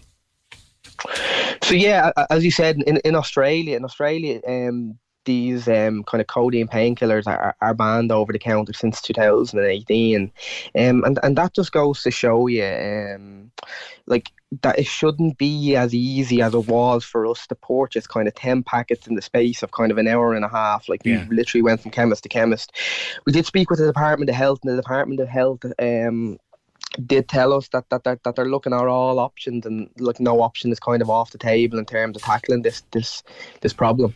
Yeah, because the thing about it, they are very good. They are very good uh, tablets to take when you're stuck, but you can become addicted to them so quickly. Okay, Danny, thank you very much. Danny Duval has that story on the Irish Sun today. It, it, it, harks back to, to Dopesick, which was a huge scandal, of course, in the United States. It was the epidemic caused, it was managed, and it was covered up. Watch it. It's one of the most frightening things you will ever see. But opioids, like codeine, are the same family of drugs. And there are people, there are people who have come through very painful treatment, medical treatment, and come out the other side addicted to stuff like Oxy and addicted to stuff like that. But there are people driving around buying boxes of codeine, boxes of Solpadeine rather, and Nurofen Plus, and the whole kit and caboodle, and they're addicted too, and we're not finding them until they were in serious trouble. Thanks, Danny. Front page of the Irish Sun today. 0818 96 96 96. Can we just talk? The Opinion Line on Cork's 96 FM. With the Cork City Marathon. Take on your next challenge this June by running solo or with a team. Register at corkcitymarathon.ie. Access all areas on Cork's 96 FM. Your guide to nightlife on Leeside. Hi, it's Michael here with an update on Cork's entertainment. Described as a singer whose voice has a remarkable ability of taking you into his world, Tommy Fleming returns to Cork in February 23 for two shows celebrating three decades as one of Ireland's most gifted singers. Tickets for the shows are now on sale from corkoperahouse.ie. Access all areas. Joining headliners Fatboy Slim, Rudimental, and Bastille, Indie 22 has announced some more additions for the Imro stage, including Jerry Fish, Lorraine Nash, Moncrieff, Sophie Doyle Ryder, The Blizzards, and Tolu Makay. Weekend camping tickets are now on sale from IndependenceFestival.com. Access all areas. You can contact us here at Access All Areas if you have a show, play, or. Ex- One size fits all seemed like a good idea for clothes. Nice dress. Uh, it's a it's a t-shirt. Until you tried it on. Same goes for your healthcare. That's why United Healthcare offers a variety of flexible, budget friendly coverage for medical, vision, dental, and more. So, whether you're between jobs, coming off a parent's plan, or even missed open enrollment, you can find the plan that fits you best. Find out more about United Healthcare coverage at uh1.com. That's uh1.com. Hey, I'm Ryan Reynolds. At Mint Mobile, we like to do the opposite of what Big Wireless does. They charge you a lot, we charge you a little. So naturally, when they announced they'd be raising their prices due to inflation, we decided to deflate our prices due to not hating you.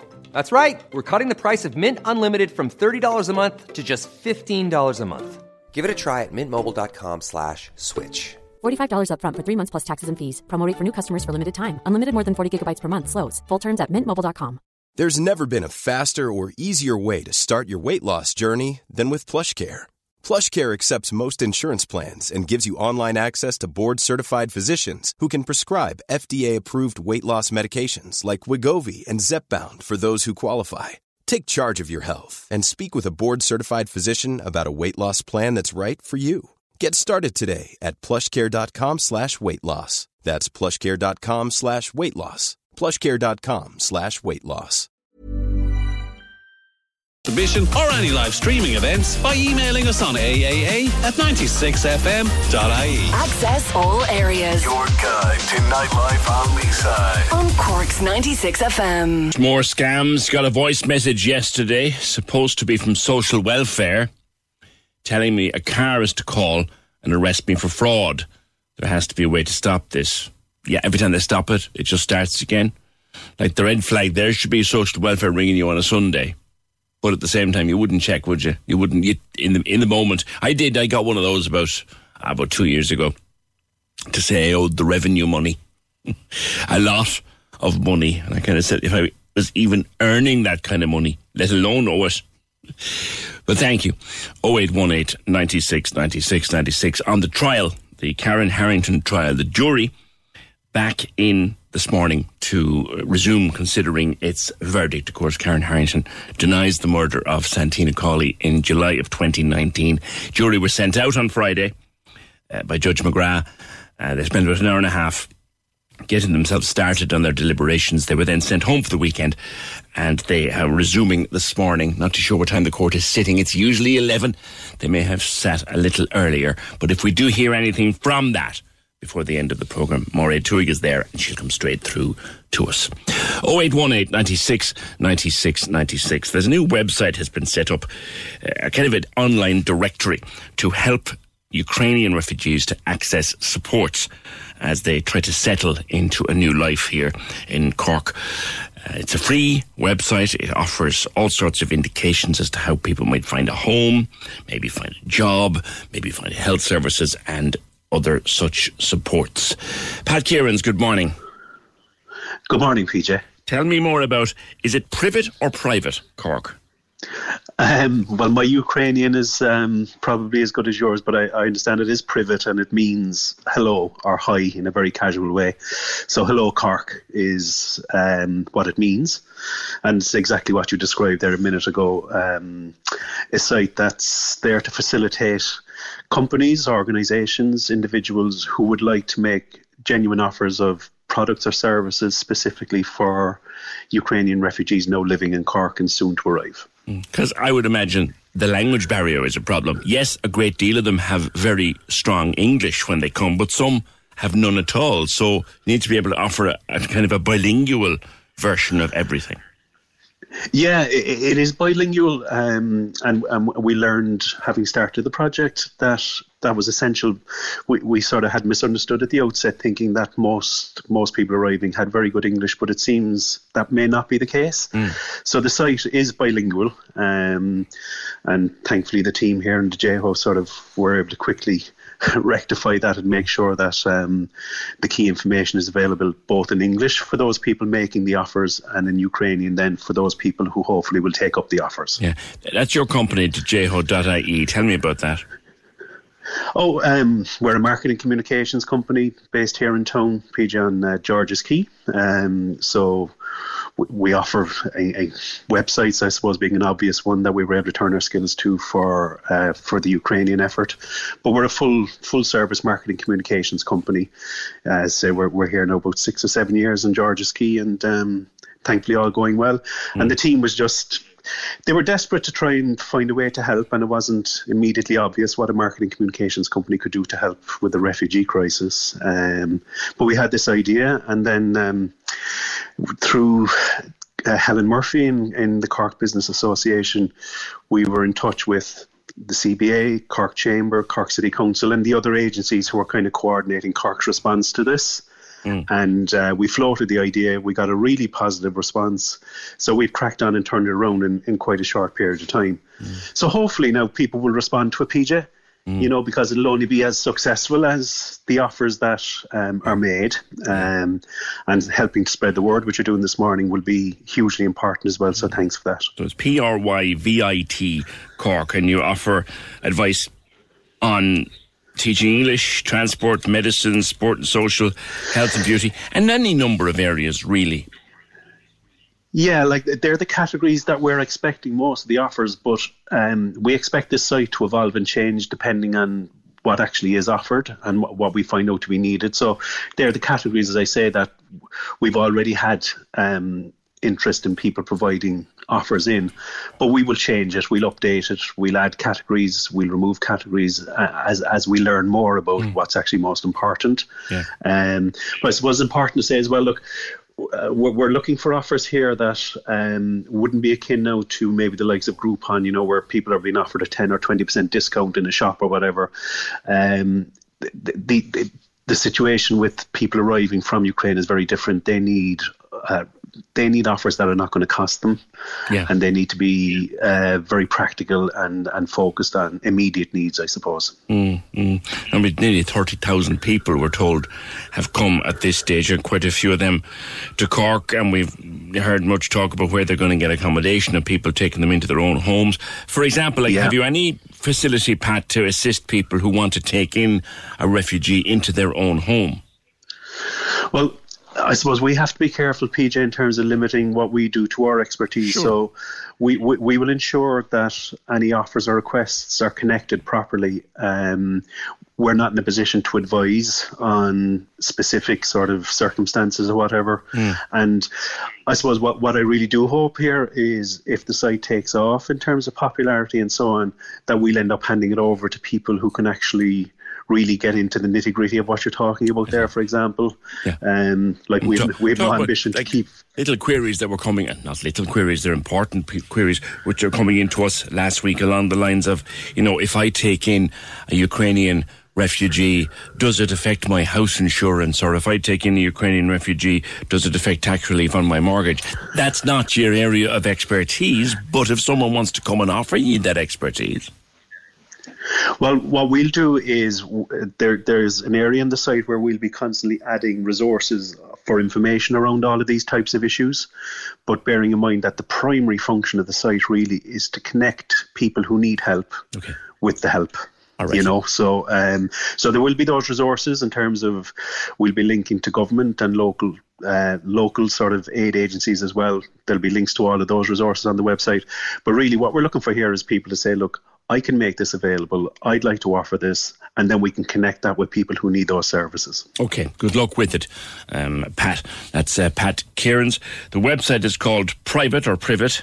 Pryvit Cork, P R Y V I T Cork.ie. Pryvit Cork, P R Y V I T Cork.ie. Sarah, is it is it filing or feeling? I always ask people. Filing. Filing. Recalibrating yeah. reality is a big term for what actually is quite a simple process. It's recognizing what actually matters and dealing only with what actually matters in the here and now. Isn't that right? Good morning. That's it. Um, it. I know it's a big, long-winded kind of theory, but um, it is quite simple in reality. It's basically about bringing your awareness back to yourself, back to the present moment, where there is safety most of the time now. Um, and where there is very little to be afraid of, where there's normally and usually not much threat going on, as I say now, most of the time yeah. for most people. Yeah. Now you're a personal development coach and a trauma therapist, and you you said there are three levels of reality: uh, primary, second, and third, and we should do our level best to live in the primary. So what's in there? What's in the primary? So the primary reality is our right here, right now, present environment moment, and it's as I said, usually quite safe um, for most people most of the time. Now, obviously, look, there's the times where we're not safe and, you know, in dangerous situations, but most of the time it is. So, um, then your second level reality or level two would be kind of the bigger picture of your life and it's more what's going on around us what's going on within our relationships you know could be career could be responsibilities or commitments and it can also be the past as well. We spend a lot of time thinking about all of those things as opposed to focusing on our present moment and on our level one reality. Mm. And then the third reality is the outer um, context of life where you're talking about like media, you know, the outside world. It may not have a direct it's basically whatever doesn't have a direct effect on you but it's stuff that you spend time thinking about it's stuff that you perceive and stuff that you watch like the media society culture mm. could be wars pandemics all of that would be in your level 3 reality mm. so my theory is that a lot of our fear and threat comes from level two, which is the bigger picture of your life, and level three, which is everything that's going on outside your life. That's where most of the fear and threat comes from, unless now that you're in a dangerous situation where you're immediately threatened. Sure. The best state you can be in, isn't it, Sarah, at any one time mentally, is to be surrounded, your reality, for want of a better word, is things over which you have control and something that yes. you can't control doesn't belong in that circle.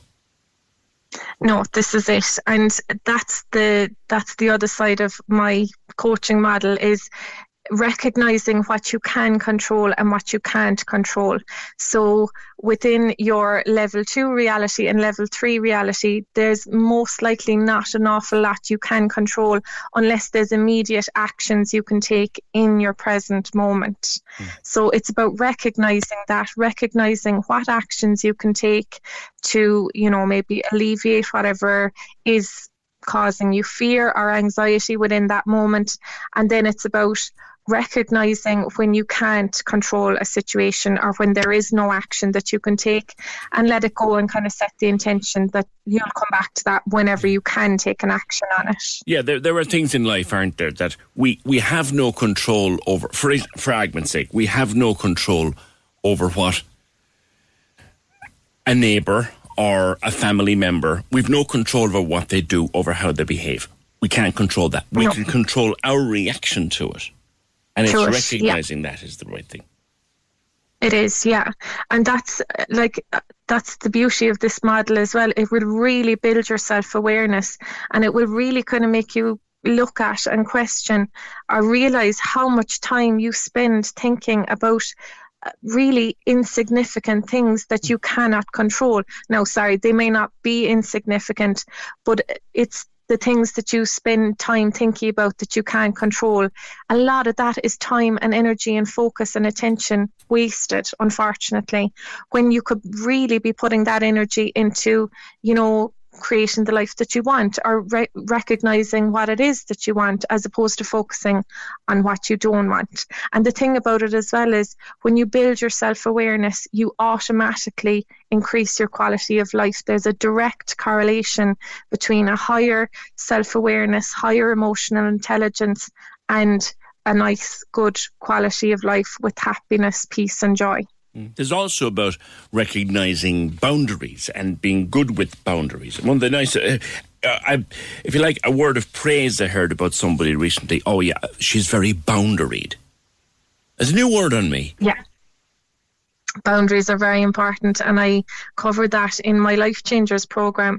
So, boundaries are so important in relationships and for yourself as well in terms of you know I was just chatting to Fiona about the weekend. It was I had a quite restful weekend and I have to be very boundaried myself with that. I have to put those boundaries in place for myself but also we need boundaries in relationships it's good to be vulnerable in relationships, but you need to know how far you can go with vulnerability.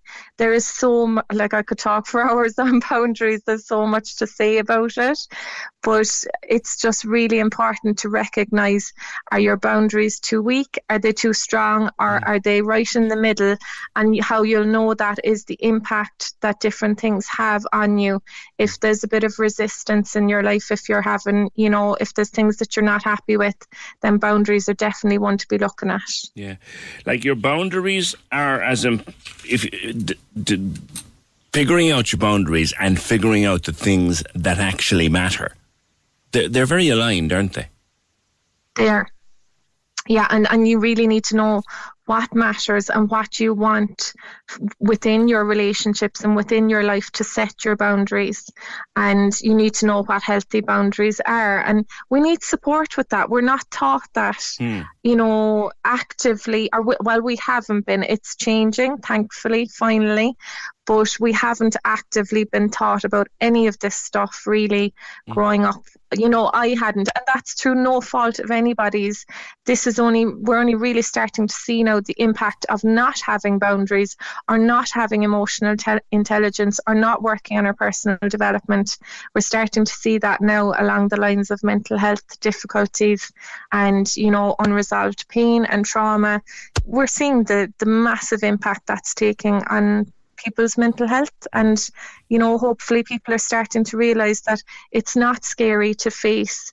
It, it maybe feels scary, but when you're in the in the moment and you're when you're when you've got support in facing any unresolved pain or changes that need to be made, it's yeah. not as scary as it seems initially.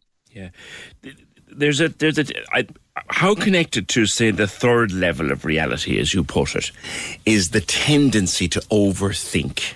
We can overthink for Ireland, some of us. Massively. And I would be saying to people, now I'm not encouraging people, you know, like, look, the, the term ignorance is bliss comes up um, comes to mind for me. But I'm not encouraging people to be dispassionate or not to empathise with, you know, what's going on in the world. That's not it at all. Sure.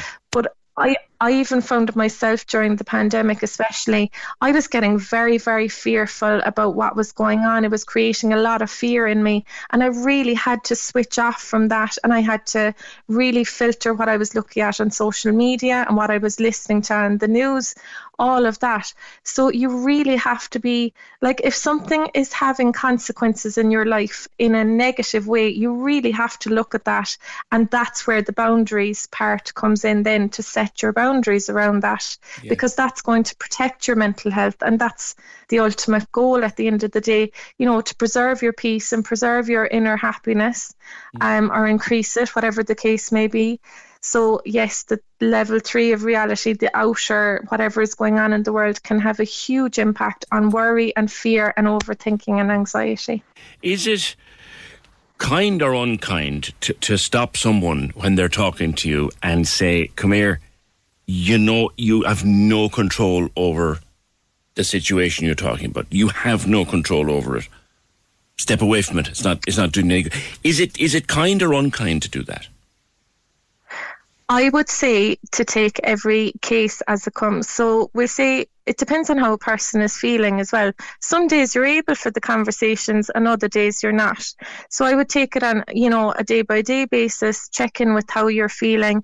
And if you are talking to somebody who's pretty fixated on something that you are not too comfortable with, you can communicate that in a very gentle non judgmental, nice way by saying, Look, I appreciate you want to talk about this, but at the moment I'm not feeling great around that. So, is there any chance we could, you know, change the subject and maybe move on to something a bit more, you know, on neutral ground as opposed to something that strikes up a lot of opinions, which mm. can be kind of can be a bit, you know, uh, divisive in conversations between friends or family or relationships. You know, how how important is it to to just every so often take time to yourself and maybe with a piece of paper even and a pen to write down the things that matter right here, right now very important and very beneficial. Um, it shouldn't be, you know, it doesn't have to be a chore. It doesn't have to be uh, something that you don't look forward to. It's it could it should be like a discovery kind of a thing to see. I do it regularly myself. I try to do it at least once a week if I can, um, if not once every couple of weeks. Just to sit down, check in with myself. How am I feeling? What's going on for me? Is there any actions that I can take around that? Mm. What are the general feelings? Do I need support with that? Do is there someone that can help me that I can share with that I can, you know, talk it through with? Um, and I well, I'm very active with my personal development anyway. I'm constantly learning and things like that. But you know, it it's a really enjoyable process when you make it, you know, something that you want to do, not something that you have to do, you know? Mm, okay. All right. Recalibrating reality is a big umbrella term for just sorting out the things that matter and teaching yourself to sort out and focus only on the things that matter and actually matter to you and matter to you right now. MaryMeCentre.ie is where you'll find out an awful lot more about recalibrating reality. Sarah Filan, thank you for that. As a personal development coach and trauma therapist. Sort out your thoughts. If it doesn't matter, if you can't change it, don't or try not to worry about it. 0818 96 96 96. And yes, before you ring and complain, it is much easier said than done. Can we just talk? The Opinion Line on Cork's 96 FM. With the Cork City Marathon, take on your next challenge this June by running solo or with a team. Register at corkcitymarathon.ie. The lines are live. And we're ready to talk. Can we just talk? Call 0818 96 96 96. Text or WhatsApp 083 396 96 96. Email opinion at 96fm.ie. The Opinion Line with PJ Coogan. On Cork's 96 FM. Yeah, as I said, this is a an ongoing issue on the program, which started about a week and a bit ago when we just got a message from someone who was concerned at the length of time it was taking to get their J1 cleared and their paperwork sorted and their visa stamped so they could go off to the States to work for the summer. And lo and behold, when we read it out, we were inundated with messages of people in the same boat. And there's more to come, in fact. We'll be re- returning to this over the coming days. But uh, Burke TD put a question to the Minister for Foreign Affairs, having well, we, we, we raised it with him, and he put a question to the Foreign Affairs Minister by way of written parliamentary question. He asked if the minister will engage with the US Embassy with a view to expedite the processing of J1 visa applications, considering that many people are currently awaiting approval and are due to travel at the end of May 2022, and if you will make a statement on the matter. Now, the reply the, these things usually start with a load of civil service gunk. So the J1 is a valuable part of building exchange between the US and Ireland and something we're keen to see return to pre-pandemic levels. Okay, that's fine. That's space for itself. The processing of US visas, this is from the Minister for Foreign Affairs in return or in answer to that question. The processing of US visas is solely a matter for the US authorities, and my department has no remit over the operations of the US Embassy visa service. My advice to those seeking to apply for a US visa or for a visa waiver is to get information from the website of the US Embassy in Dublin and to engage with them directly on their application. In recent days, officials from my department have discussed the matter with the US Embassy, who are working hard to minimise waiting times and have recently dedicated extra resources to the processing of J1 visa applications, which is expected to result in a significant increase in the number being processed in the coming days and weeks, which effectively translates look, um, I, am not getting involved because I can't get involved, but my people have been on to the embassy and they say they're doing their best. That pretty much sums it up. Uh, we'll come back to this one though in the next couple of days. We've still been contacted by people who were affected, and this is the time when people should be packing their bags and thinking, have they got everything together? but they're not. They still don't have their paperwork. 0818 96 96 96. I have spoken before uh, to people from Hug. It's, it's a national group of people bereaved by suicide, and Volunteer Week is coming up. Uh, this week actually is National Volunteering Week, and in association with that, Hug are looking for volunteers and people to get involved with their work. I'm joined by two members, Sandra O'Sullivan and Elaine O'Donovan, who both join me now. Hello to you both. Hi, Good morning, PJ. I'll start with, with, with you, Elaine. Um, Hug means an awful lot to you, um, and and you're trying to get more people involved. What is Hug for those who haven't heard of it? So Hug is um, a charitable organisation who um, have peer support groups for people who are specifically bereft by suicide. Um, I got involved with Hug um, because in 2015 I lost my husband Kevin to suicide, oh. and at the time there was little or no supports for me. Um, I was widowed with three young children. And pregnant with a fourth, and all I wanted was to meet someone or talk to someone that was living the devastation, the pain, the loss, and the darkness. And that wasn't there. Mm. Um, through Hug, um, I found that. I've met the most inspirational people, resilient people, and when I got to a stage in my own grief where I was comfortable and felt that I could support others walking this journey, I um, trained to become a facilitator with Hug, and we uh, started a group here in Cork um, last April with Sandra. Sandra and myself are the only two facilitators here in Cork. I think I remember talking to Hug just in advance of that meeting. So, the, is it fair to say, Elaine and Sandra, if you want to come in on this one, feel free. Is it fair to say that you really can't empathise unless you have been there? That's exactly it, uh, PJ. Um, unfortunately, where we were given the cross to carry, um, I've had multiple suicides in my family. Um, so I know I agree with Elaine firsthand. There was no support there, no help. Um, Fiona Toomey started um, Hug in 2017. She lost her daughter Millie. That's right. Um, Fiona joined Hug. Um, Hug means healing untold grief groups for people that wouldn't know that. So we meet up every two weeks in a hotel in Cork. Um, you get to have coffee, refreshments, tea, and more importantly, you get to meet with others that are going through the same journey. Um, grief destroys families, especially suicide. There's so many unanswered questions, what ifs. You know, um, Cork especially has um, a very, very high suicide rate. We're looking because it's National Volunteers Week for more volunteers to help us so we can start another group in Cork. Yeah. To also every other county in Ireland, they, we need more people to come forward to help us.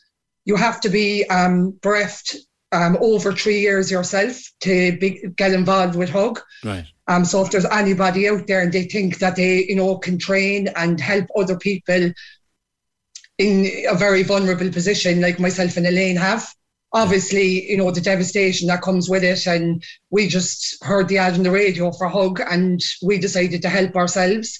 Obviously, it's not going to help our family situations, but we're trying to help others and I suppose get gain something positive from mm. the grief that we're dealing with daily. Yeah, because I'm sure you both remember the initial grief uh, and the blackness that comes. And then, is it fair to say, Elaine, that over a period of time, with the right support, the pain never goes away, but you learn to live with it? Yes, you get stronger. I mean, the grief will always be there, the loss, the void in my life and the kids' lives and our families' lives will always be there, but you get stronger. Um, but not everyone looks for help. Not everyone can ask for help. Not everyone feels they need help, and that's okay. But there's a comfort in knowing that there is a support and a help there, and that's why we need more facilitators here in Cork. Mm. You know that we can get another group, and that if someone needs to reach out, there's somewhere to go. Sandra, have you come across the person who is, say, a newcomer to a group going to their first meeting and all they do is sit in the corner and listen. And that in itself is, is a huge experience for them. Well, that's exactly what we tell people at the start of each meeting that you're under no obligation or no pressure to speak. that you know you can sit and just listen and you know be around other people that need support. Like we've had members come to our meetings, um, they're there obviously a good while now, that have said directly to us like he saved our lives. To hear words like that coming back to you that we're making that much of a difference. Obviously, PJ, we can't bring their loved ones back, but we can walk side by side together and help each other on the darker days. We have WhatsApp groups. We put, we post nice messages, nice quotes. People can remember birthdays. You know, we, it's all voluntary. Obviously, we give up our time, and I suppose I know everyone has busy lives and children and jobs, but you know, mm. w- we would be very grateful with a bit of extra help and support from people if you'd like to give back and try and help others in the same situation that are very early on in their grief. Mm. So, Elaine, how can if if people listening to us right now um, are bereaved more than three years and feel that they're ready to give something back, how would they get involved? So what they can do is they can the phone number is 01 513 4048 or they can go to info at hug.ie and someone will contact them from head office and go through all the training and what is expected of them. All I would say for someone that does want to go to be a facilitator, you know, it's the, what we get back from them meetings is unbelievable. It, don't be afraid to pick up the phone and talk to Fiona or Roisin or Sheila. They'll guide you through it. The training is in the evenings. We trained because of um, lockdown. We we did our training at weekends in the evenings. There's a way around everything. Yeah. There's messages starting to come in. Um, Hug has saved my life this past year after my brother's tragic death. I needed to talk to people who understood my complex grief. This group are my new friends. We're supporting each other on this very unique, heartbreaking pathway of grief. Thanks be to God for Hug, and that's just one. I have found huge support from Hug in Cork. What a group. We meet every second Tuesday. They really have helped me so much. That's two people who are already involved. And here's someone, and I don't know whether this person is, but maybe they could benefit. I lost my daughter, my only child, to suicide. You never recover. Six years, and I still wake every morning wishing it had never happened. You can identify with all of those messages, Sandra. Yeah, definitely. Like as Elaine said, you know, it's you, you learn to live side by side with it, but it's you so many triggers constantly, birthdays, anniversaries, Christmas especially is the time where I kind of get very lonely. Yeah. Um, you know, you always feel the void in your life and you try and get up and, you know, do the normal day to day stuff. But I remember early on in my grief, after multiple deaths, you know, it was very, very hard. And as Elaine said, with nowhere to go, no one to talk to, you know, very dark days at the start. Now at least, you know, there's somewhere for people to go to speak out, not to speak out, just to sit there and to know we're not walking it alone, we're walking it together. And that, that in itself is very, very powerful. We're a unit as one. I've learned a lot from Hug. I've learned a lot of, you know, grief that I hadn't dealt with, I suppose, I went back into and, you know, with the help of my group, you know, we all get triggered at times at meetings and that's normal. Myself and Elaine are healing too. And we're learning so much from our members. Along with them learning and getting help as well, you know. It sounds like uh, these are remarkable places, these meetings are remarkable places to be, Elaine. And thinking there, as Sandra said, in terms of Christmas now or birthdays, I, I, I imagine, and, and the WhatsApp groups, like no one really gets it unless they've worn that jacket, as it were. So Exactly. if you're in a WhatsApp group and you know that everybody in there gets it, and you feel crap today, you, th- th- I don't think you can place a value on that. No, and like the question you said there, you asked, like, unless you've actually lived this, you cannot, there are no words that can explain the devastation. Your life is turned upside down and inside out. And to be surrounded and in a room, or even some nights we had to do Zoom meetings because of lockdown, you still feel that energy and we're, you know, we're nodding, someone is saying something and you can resonate what they're saying and you don't feel so isolated. Like the Hug peer support groups, they give hope and healing for anyone who's bereft by suicide because we're all walking the same walk again side by side as sandra said yeah. Here's another one. Hi, PJ. I'm a member of the Cork Hug group. I lost my mother to suicide almost three years ago. Hug has saved me and seen me through some very dark times in my grief and continues to do so. Just want to show my appreciation and support to them because they've given me so much. And we're literally having our texts have taken off here. You're doing great work, guys. You're doing super work. And PJ, that means so much to us, you know, just to be able to give something back and that we're making a difference. All right.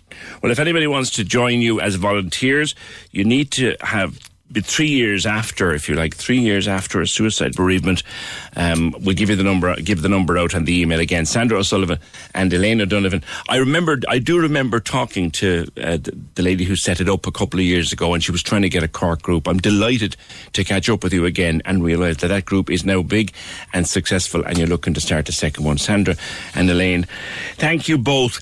If you want to contact Hug, um, become a volunteer, maybe help with setting up a second group in Cork 01 513 4048. 01 513 4048 or pop them an email info at hug, H-U-G-G dot I-E. Info at hug dot I-E. Can we just talk? The Opinion Line on Cork's 96 FM. With the Cork City Marathon, take on your next challenge this June by running solo or with a team. Register at corkcitymarathon.ie. Weekdays, 6 to 9 a.m. On Cork's 96 FM. Kim Kardashian and Pete Davidson showed up with their first red carpet together. I've, it's already started to happen. She's definitely styling him. Why he's wearing a pair of knee-high boots or something?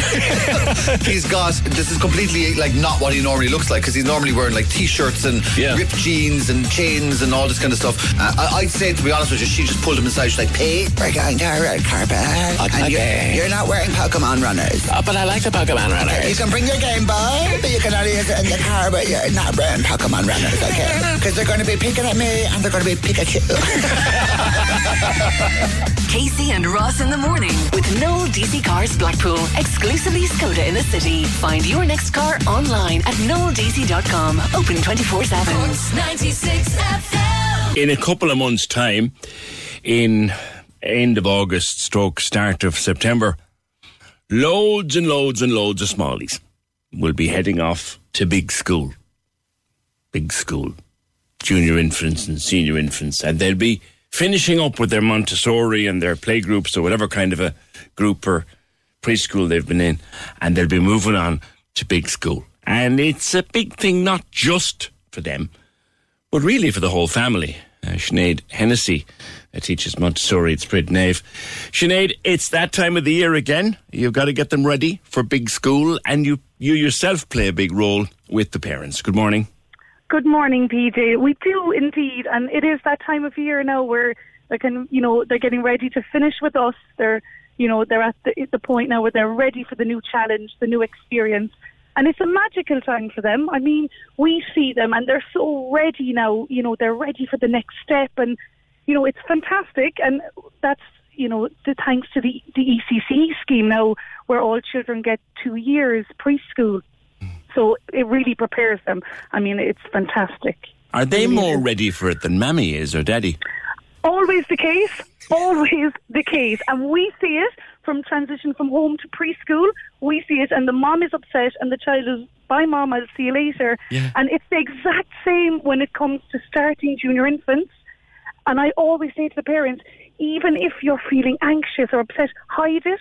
Hide it from them and then go out to the car and have a cry or, you know, but just don't let the child pick up on it. Like that's so important Yeah. because they sense it from their parents. And if the mom is worried and anxious, the child is, hmm, okay, Yeah. maybe this is how I should feel. Why, why, why is. Mammy not happy? I'm sub- I'm happy. I've new friends. I've all this lovely, colourful thing around me. This wonderful. Won- why is. Mammy crying? Exactly. And then the, the kids, we really underestimate how much children sense from us. Yeah. You know, so I say put on a brave smile and the kids are ready and it's just, it's a wonderful time. And I certainly see it here in, in Skull and Nave, the Buckley school that I, I work in. The principal is out of the gate, the teachers are out. It's, it's exciting, you know, it's, there's nothing negative or, you know, sad about it. It's it's a magical time, and it, it really is. And I always say to parents, try involve the children as much as you can hmm. in preparation. So going buying the school bag together and the lunch box, and you know these lovely fun things to do together and Yeah. just keep it as positive and happy as they possibly can. You know. Yeah, yeah. A lot of parents, I think, they, like you said before, like I said, they're more worried than the child is. Absolutely, absolutely, and it's particularly hard as well. We say first-time parents. You know, they've not done this before. They've not sent their child to national school before. But you know, I I can't stress enough the importance of preschool. Like we have children inside now, and they will be, you know, five. They're solid. They're ready. They're, you know, they know how to sit and wait their turn. They know to go into the bathroom, look after themselves. You know, we've all that ready for them for when they're starting mm. in September. So they're they're well ready now, the children. I mean, with the ECC scheme, as I said, you know, they get two full years of preschool. So sure, by the time we have them ready in June, we do a little graduation ceremony. They're saying, "See you, teacher. I'm I'm I'm done with you now. I'm ready for this. Thanks." You know, they're well ready. What about the worried parents that's coming, you, you know, the, the nice, safe preschool is coming I to an know, end? I know. What, what do you say and to them? It is hard because you know our our methods of teaching is very different to when they go to primary school. You know, we're very play based, and we'd be we'd have a great relationship with the parents. But at the same time, you know, they have enough of that then by the time they're five and they're ready, you know, to have a bit more structure. And the junior infant teachers are fantastic, and there is still a lot of fun in infants. You know, I taught in a primary school myself years ago, so I've been on both sides. But there's still so much fun and play in infants. You know, they transition them well that it's not just cut off completely. And I see our infants here, sure, they're having a ball. They, they couldn't be happier. And they, they kind of don't even know me by October, you know, and I'm saying, hi. And they're like, mm, you know, you're preschool. We knew you So, one you time. know. I know you one time. I, you know, I'm not. I'm too cool for you now. But no, they're fantastic. And you know, I always say to parents, if you have a child that is a little bit upset in September, and that's very hard. It's very hard to hand your little one in. And the tears are pouring down their face. But, you know, allow the infant teacher to do her job and settle the child. And they'd have methods and they're doing it a long time. Yeah. You know, I mean, in, in 15 years I'm teaching, I have never not settled a child. Yeah. You know, and do, you- do you know the way mom and dad, but mom kind of knows, okay, this is what he needs, and, and he has to, have to, and, and it, it's all right. We've done this It's before. all right. There's nothing we haven't. There's nothing we haven't seen. And there's nothing phases us as teachers. Nothing. You know, we've seen it all, and they'll manage. So if you forget something, don't worry. You know, you get settled and you'll form the routine. And you know, I always say from a preschool perspective, what's great is if parents. You know, get we'd say shoes that the child can tie, a lunchbox that they can open, a drink bottle that they can open, because then the child is in infants and they're not, you know, struggling with, you know, their own care and their own needs. So things, little things like that make a big difference. So I, I couldn't stress enough the importance of getting things that they can manage themselves. Mm. Okay. All right. And don't be afraid to talk to the Montessori or play school teacher about all. what the child needs. Absolutely. And what's great now is, you know, national schools, because, you know, restrictions have lifted, open days are happening again. So children now are getting to go in and see the classroom and meet the teacher and meet the principal. So it's wonderful that that sense is, you know, the bit of normality is coming back, you know, which is great. So at least, you know, they get a good sense of infants. And, you know, parents shouldn't worry. It's a magical time and it's it's such a happy time for the children. It really is. All right. I know you've got some children to sort out in a few seconds' time, so I'll let you go. Sinead, thank you. That's Sinead Hennessy from Spridnave Montessori. They're getting ready now for that, for this particular bunch to graduate Montessori and head off to, to big school. Now, there's a term I wonder should I use? It was always used with great affection. We're going to big school now. Uh, Dr. Mary O'Kane, who's been on the opinion line with me before, uh, is lecturer in psychology and education. And I think, Mary, you did, you actually did your PhD on this big time in, in children's lives, the movement from the preschool to. Should we use the word or the term big school? Good morning. Oh, morning, PJ. I'm laughing here listening to Sinead. I second everything she has just said. And I know what you mean about big school. Funny, I use big school, PJ, but I know a lot of people don't like it and they say, oh, you know, the word big school, you know, the kids get it all summer and they're thinking, oh, this is such a big step ahead of me. But you know what I found, PJ, when I was doing my research? a lot of the kids themselves talk about, I'm going to big school. And in their head, they kind of know this is a real rite of passage. That I think a lot of them kind of say it with pride. So it's one of those terms that you can, people either like it or they don't like. But I have to say, I don't mind it at all. I really don't. So sometimes I think, and I was saying it to Sinead, sometimes I wonder are the parents more uptight than the smallies? Oh, PJ, I, I again I agree with Sinead. I think we are funny. When I was when I was back doing the research on, on this transition and I spoke to loads of preschool practitioners, I was talking to teachers, and I followed a group of kids over a year when they were starting um the from when the summer before they started through the junior infant year. And it was funny. Do you know what I found happened a lot? Maybe in towards the end of preschool, parents suddenly start to think about academics because the parents start to get anxious and they start to think, oh, are they really ready? You know, they should be able to write their name and they should be able to read and they should be able to do all these things. The focus turned to academics. And one of the things I really found was let that go. Forget about academics. Mm. When when I was talking to the teachers and the preschool practitioners, they were all absolutely in agreement. The stuff that matters is all the social emotional stuff, like their self esteem and their independence and communication skills and even friendships, you know. Mm. And so I would say to parents over the summer, focus on that stuff you know focus on encouraging them to feel strong and capable you know trying to help them develop their own little problem solving skills and decision making skills we tend sometimes to do everything for them pj you know, mm-hmm. step back from the child a bit, you know, mm-hmm. and it's all that sort of stuff that I found was really important. This, the people that they're going to meet in school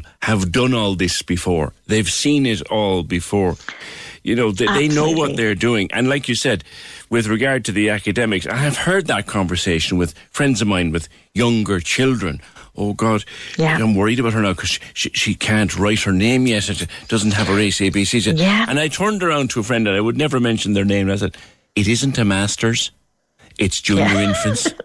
You know, it'd be grand." That is exactly it. Yeah.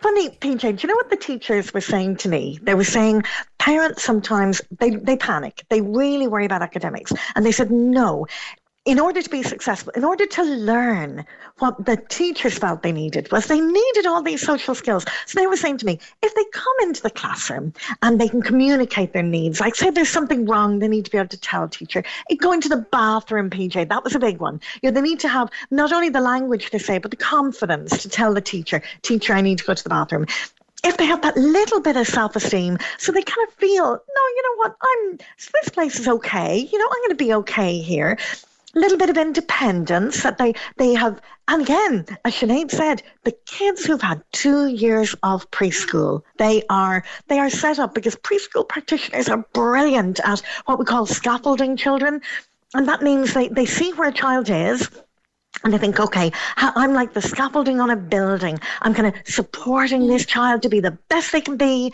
and then I step back. So they've had two years preparation, and I'd say to parents, can you do the same thing over the summer? You, instead of doing everything for them, uh, really think to yourself, you know what? That's what I'm going to see myself. I'm the scaffolding on the building. I give them support when they need it, but if they're able to do something, let them do it. Look, it might take longer and they might not do as good a job as you might do, but all the stuff that they can do really encourage them to be independent. Mm. A lot of parents worry, Mary, uh, particularly if a child's birthday is, say, January or February. You know, should they go to school when they're four or should they wait until they're five? Do people waste a lot of brain space on that? Does it actually matter?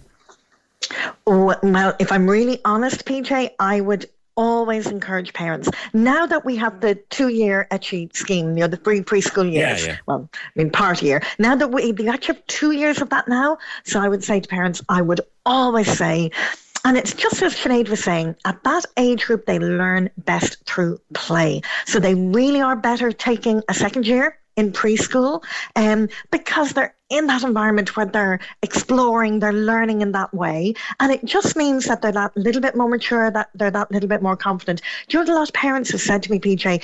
They, they, um, they sometimes they're not sure what to do for junior infants, Mm. and then when the child is making the transition to secondary school, or when they're coming out of school, they think, "Oh, I'm really glad now that they have that little bit more maturity." Um, so I think it's kind of one of those decisions that I would say, if you can, leave them another year. Now, Yeah. having said that, PJ, you know, if a parent is unsure, talk to your preschool practitioner. They know your child so well that they will they will help you and advise you. Is five better than four? I would, um, in all honesty, Peter, I've been researching this area for years, and put it this way, mine went when they were five, like, or just about five. Yes, I think my view is the older the better, you know, definitely. But you see, even if you think about those skills I was talking about, like really being that bit independent, good self esteem, and um, those communication skills, their language, all this sort of stuff, they have an extra year to mm. practice all this stuff. Mm. So they're they're acquiring all these skill sets that are going to be so useful to them. Mm. Um, and the, the stronger they are in those areas, the more likely they are, you know, to fly.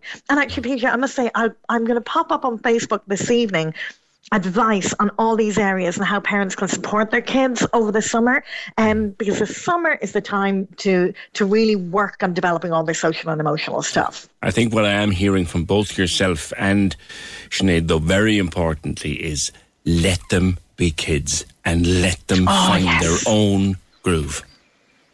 Oh, PJ, that's exactly it. Actually, can I just say one other thing? And it's about letting them be kids. It's so good and really useful. Get parents to play, pretend play school with their kids, and you join in, but let the child be the teacher.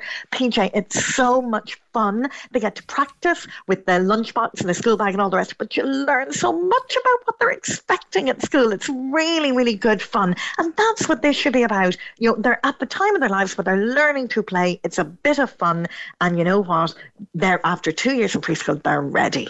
Okay. All right. Good speaking to you, as always, on the opinion line. Dr. Mary O'Kane, who's a lecturer in psychology and education of children, and did her, partic- her actual PhD on this particular transition time.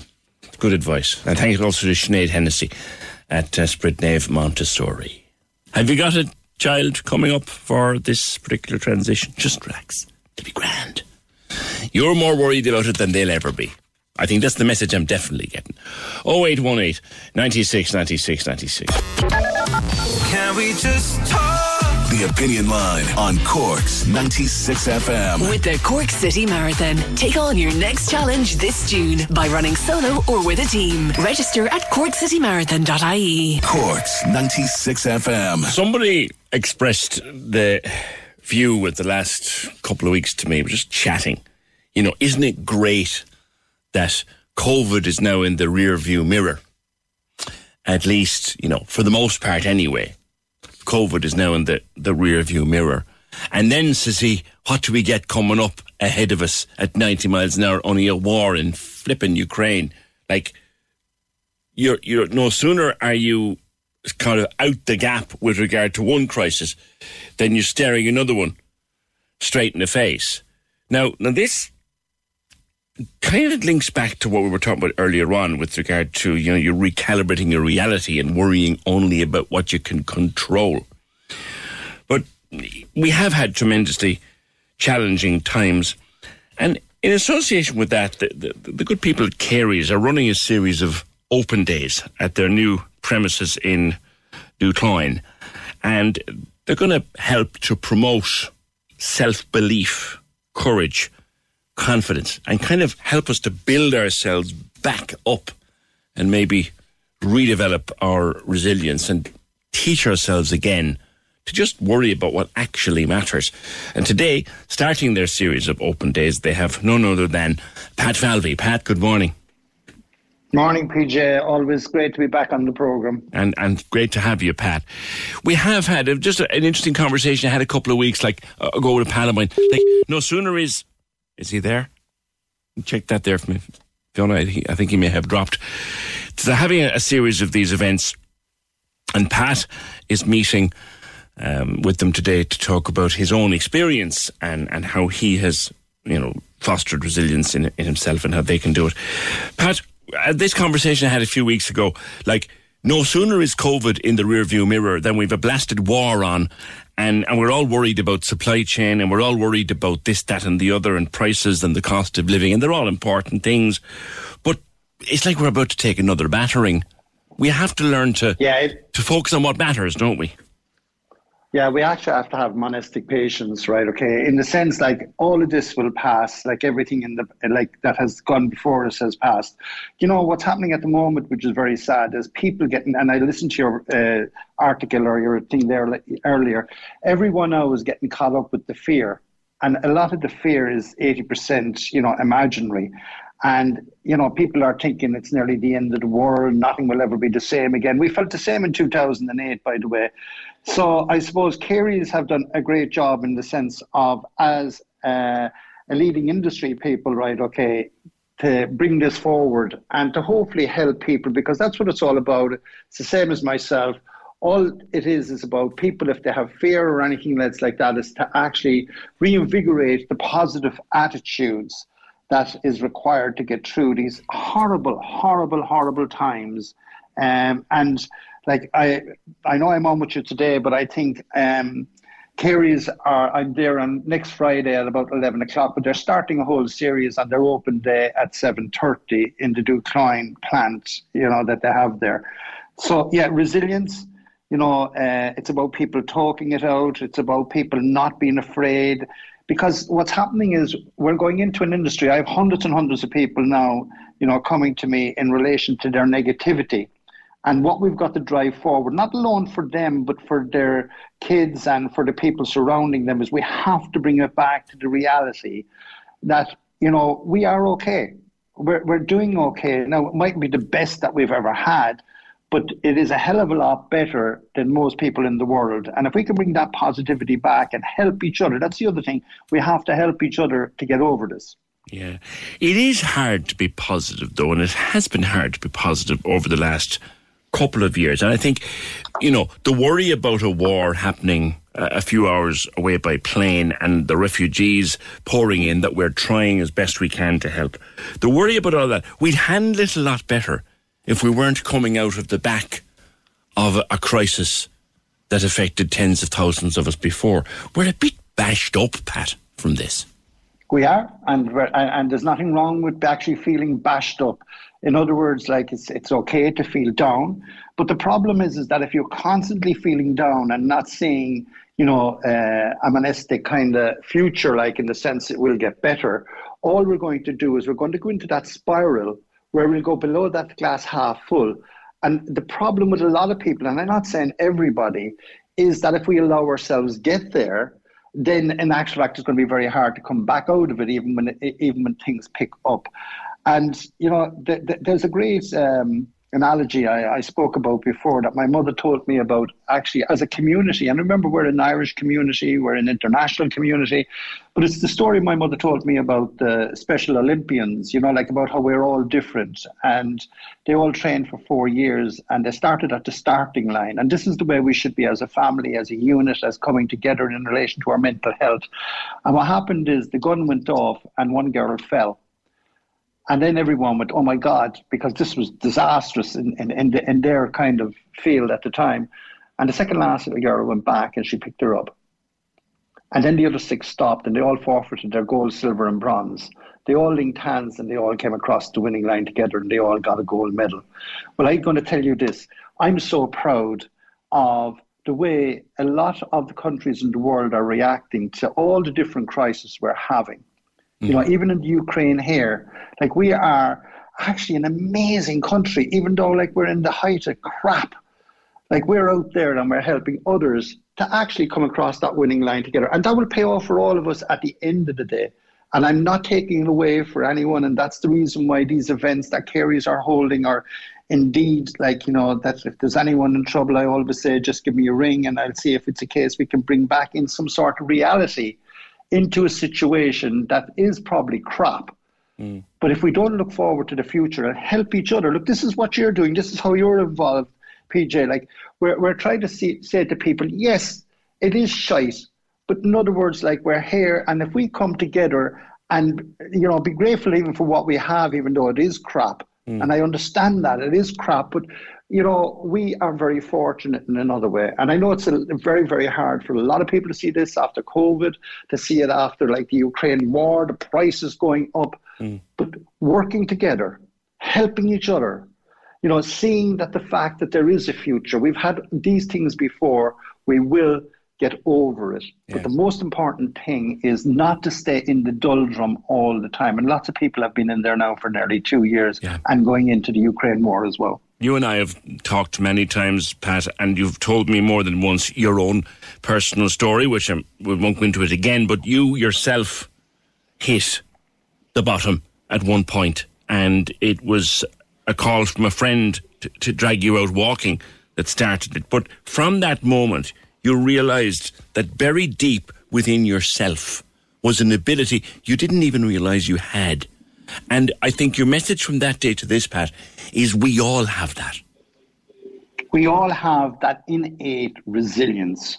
We all have that ability to pull back from the brink. And you know, my dad said to me years and years ago, and he, like it, it, was his anniversary yesterday, his 12 months oh, dead. But one of the great, yeah, one of the great things he said, and I, I'd ask people to take note of this: when the shit hits the fan, see it hits the fan right? My dad, when I tried to take my life through suicide, he gave me a great bit of advice. He said, Pat, you're broke.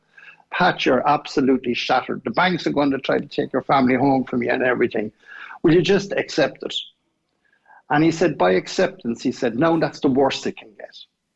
And then, like, and everything that something bad happened, I accepted the worst. And he said, once you accept the worst, the only way that it can get is better. So, what is the worst that can happen to us? In relation to what's happening at the moment. Yeah, we might have less money, we might be, you know, suffering depression or some of our families, but it's then by the whole thing of these unsung heroes that everybody has around them. Yeah. And that's including like what you're doing here today, the family. The family, which is one of the most amazing units, have people's backs. And if they don't have their backs, that's what people like me and you are there for, is to have their backs. And when they look for help, it's to give it, give it. And that's what I'm really enjoying about being there with Carey's. And they're giving out a hundred of my books, I think, free. You have the power. And I'll be there to sign it at about 11 o'clock on Friday morning. Mm. And if anyone is there, anyone want advice, anyone just wants to come along for a bit of a cheer up, right? Okay. Mm. Like I'd hope to meet them there. But thank you and, and the station for actually recognizing that we have to help our community to live a better, healthier, sustainable life and to help the mental attitude of people. Yeah, and I read your book when you brought it out, and I often de- delve into it now and again for maybe a, a, couple of minutes to, to read. And there are many little, I, guess, it's learned wisdom in there, Pat. And I recommend your, your, your book to anybody. And we have to tell ourselves. I remember when COVID was at its worst uh, and we were all locked up in our houses and we couldn't go out. The pubs were closed and people were sick and we were worried about our loved ones and trying to mind them. You had to tell yourself, this too shall pass. And with all the worries of the war and the price of petrol and the price of this and the price of that, this too shall pass. Because, like you said, 2008, when the arse fell out of everything, that too passed. Yeah, and someone of mine in your age, uh, PJ, we've gone through a number of these things. Like, so we're probably learning that it will pass. It's very hard for a young couple; they can't get a rented accommodation. Yes. That actually the price of houses are soaring, but at the same time, it will actually work out. Sometimes, you know, we may not get it exactly the way that we want to, but you know, seek help ask for help, talk. You know, don't keep it all bottled up. Don't don't get into a, a doldrum. And remember, and I've learned this about fear. 80% of all the fear that you that, that, that is there that you feel is imaginary. You will get through it, provided that you tackle it, you know, a bit at a time, right? Okay, and just start picking it out. And also remember, also remember, it's okay not to be okay. But it is not okay not to be okay all of the time because you will destroy your life. Seek help.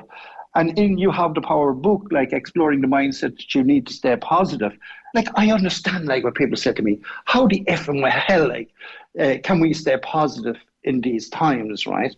And I agree with it. It, it. it, may be a case that you have to have a bit of this reluctance, But if you don't actually start getting back you, and go into that downward storm without seeking help and hanging around with people that are positive, that's one of the most important things. If you ha- you're the average of the five people you hang around with, if you're constantly hanging around with someone to tell you it's the end of the earth, nothing will ever get better. And I often tell a story like, and it's about the, ch- the, the change of time, right? Mm. But this had to do with kids. It had actually, I, I was doing this project with kids, you know, that were in regenerated schools. And this girl, she was uh, an exorcist, a Catherine McCreashy, she's a friend of mine. She wrote to me afterwards, and I, I, it was when before an the exorcist. The, yeah, the kids of today, right, don't appreciate their parents half as much as the kids of the, uh, of the past, and they get far too much, right? And this is about the aspect of of how the world circulates, right? And I was going, yeah, yeah, yeah, yeah, like you know, and I was saying about my own kids, and I was saying it, and then I looked at the end of it, and it was said by Aristotle two thousand years ago, and it's the same with recessions. It's the same with the ups and downs. We are you out there only are on this planet for an average of 80 years. 50% of everyone that's here will be dead by the time they're 80. 50% will be geriatrics, right? If you're out there at the moment, your responsibility, I'm a Buddhist by philosophy, your responsibility is to lead the best life that you possibly can. And not alone that, but to pass that to, to the next generation, your kids.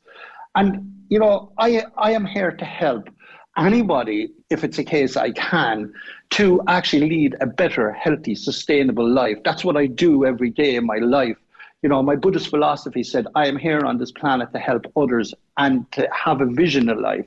No, I'm not saying I'm right all the time, and I'm definitely not right all the time, but my job is to help people to live a better, healthy, sustainable life. And in that, you have to look after your mental health.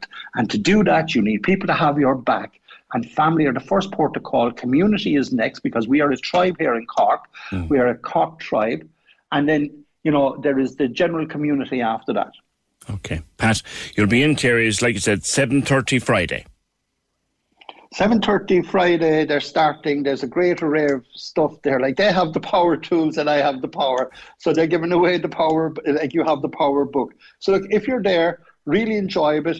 And the other thing is, Carey's is a, a Cork family, an amazing family. And by the way, just to tell you, like his, their father actually helped me out when I went broke and I was despaired and I tried to take my own life through suicide. Joe Carey, oh, Mr. Carey, I always call him, was there to give me a helping hand and to have my back. And I'm so grateful to that to this day. So see you there on Friday. If you're there, if you're not, you know, book on, look onto the website and sign on to the newsletters. I'll be there to help anyone that needs help. So thank you very much. PJ. Pat, always a joy Good to have you on the programme. Always a pleasure to have Pat Falvey on the programme. 0818 96 96 96. On schools, shouldn't speak any more highly about Sinead and Ita out in Scoilsbrid Nave, Montessori. Fabulous people, fabulous school. My third girl is finishing secondary in a few weeks, only turning 18 this month. Young, but her schooling most definitely helped her maturing to be able to progress very well. It's up to the child, really, whether they're able or not. I can honestly say it was my favourite part of the day collecting them and getting all the news. School years fly by. Enjoy every moment. Thanks for that. 0818 96 96 96. The Giving for Living Radiothon, May 26 to 28. Only on Cork's 96 FM. I'll be there. Yeah, we're only about a week and a bit away now. 26th May, we all start with the Giving for Living Radiothon, raising funds for Cork Cancer Services. We need you to help us organise your coffee break. Do it at home, do it at school, do it at work.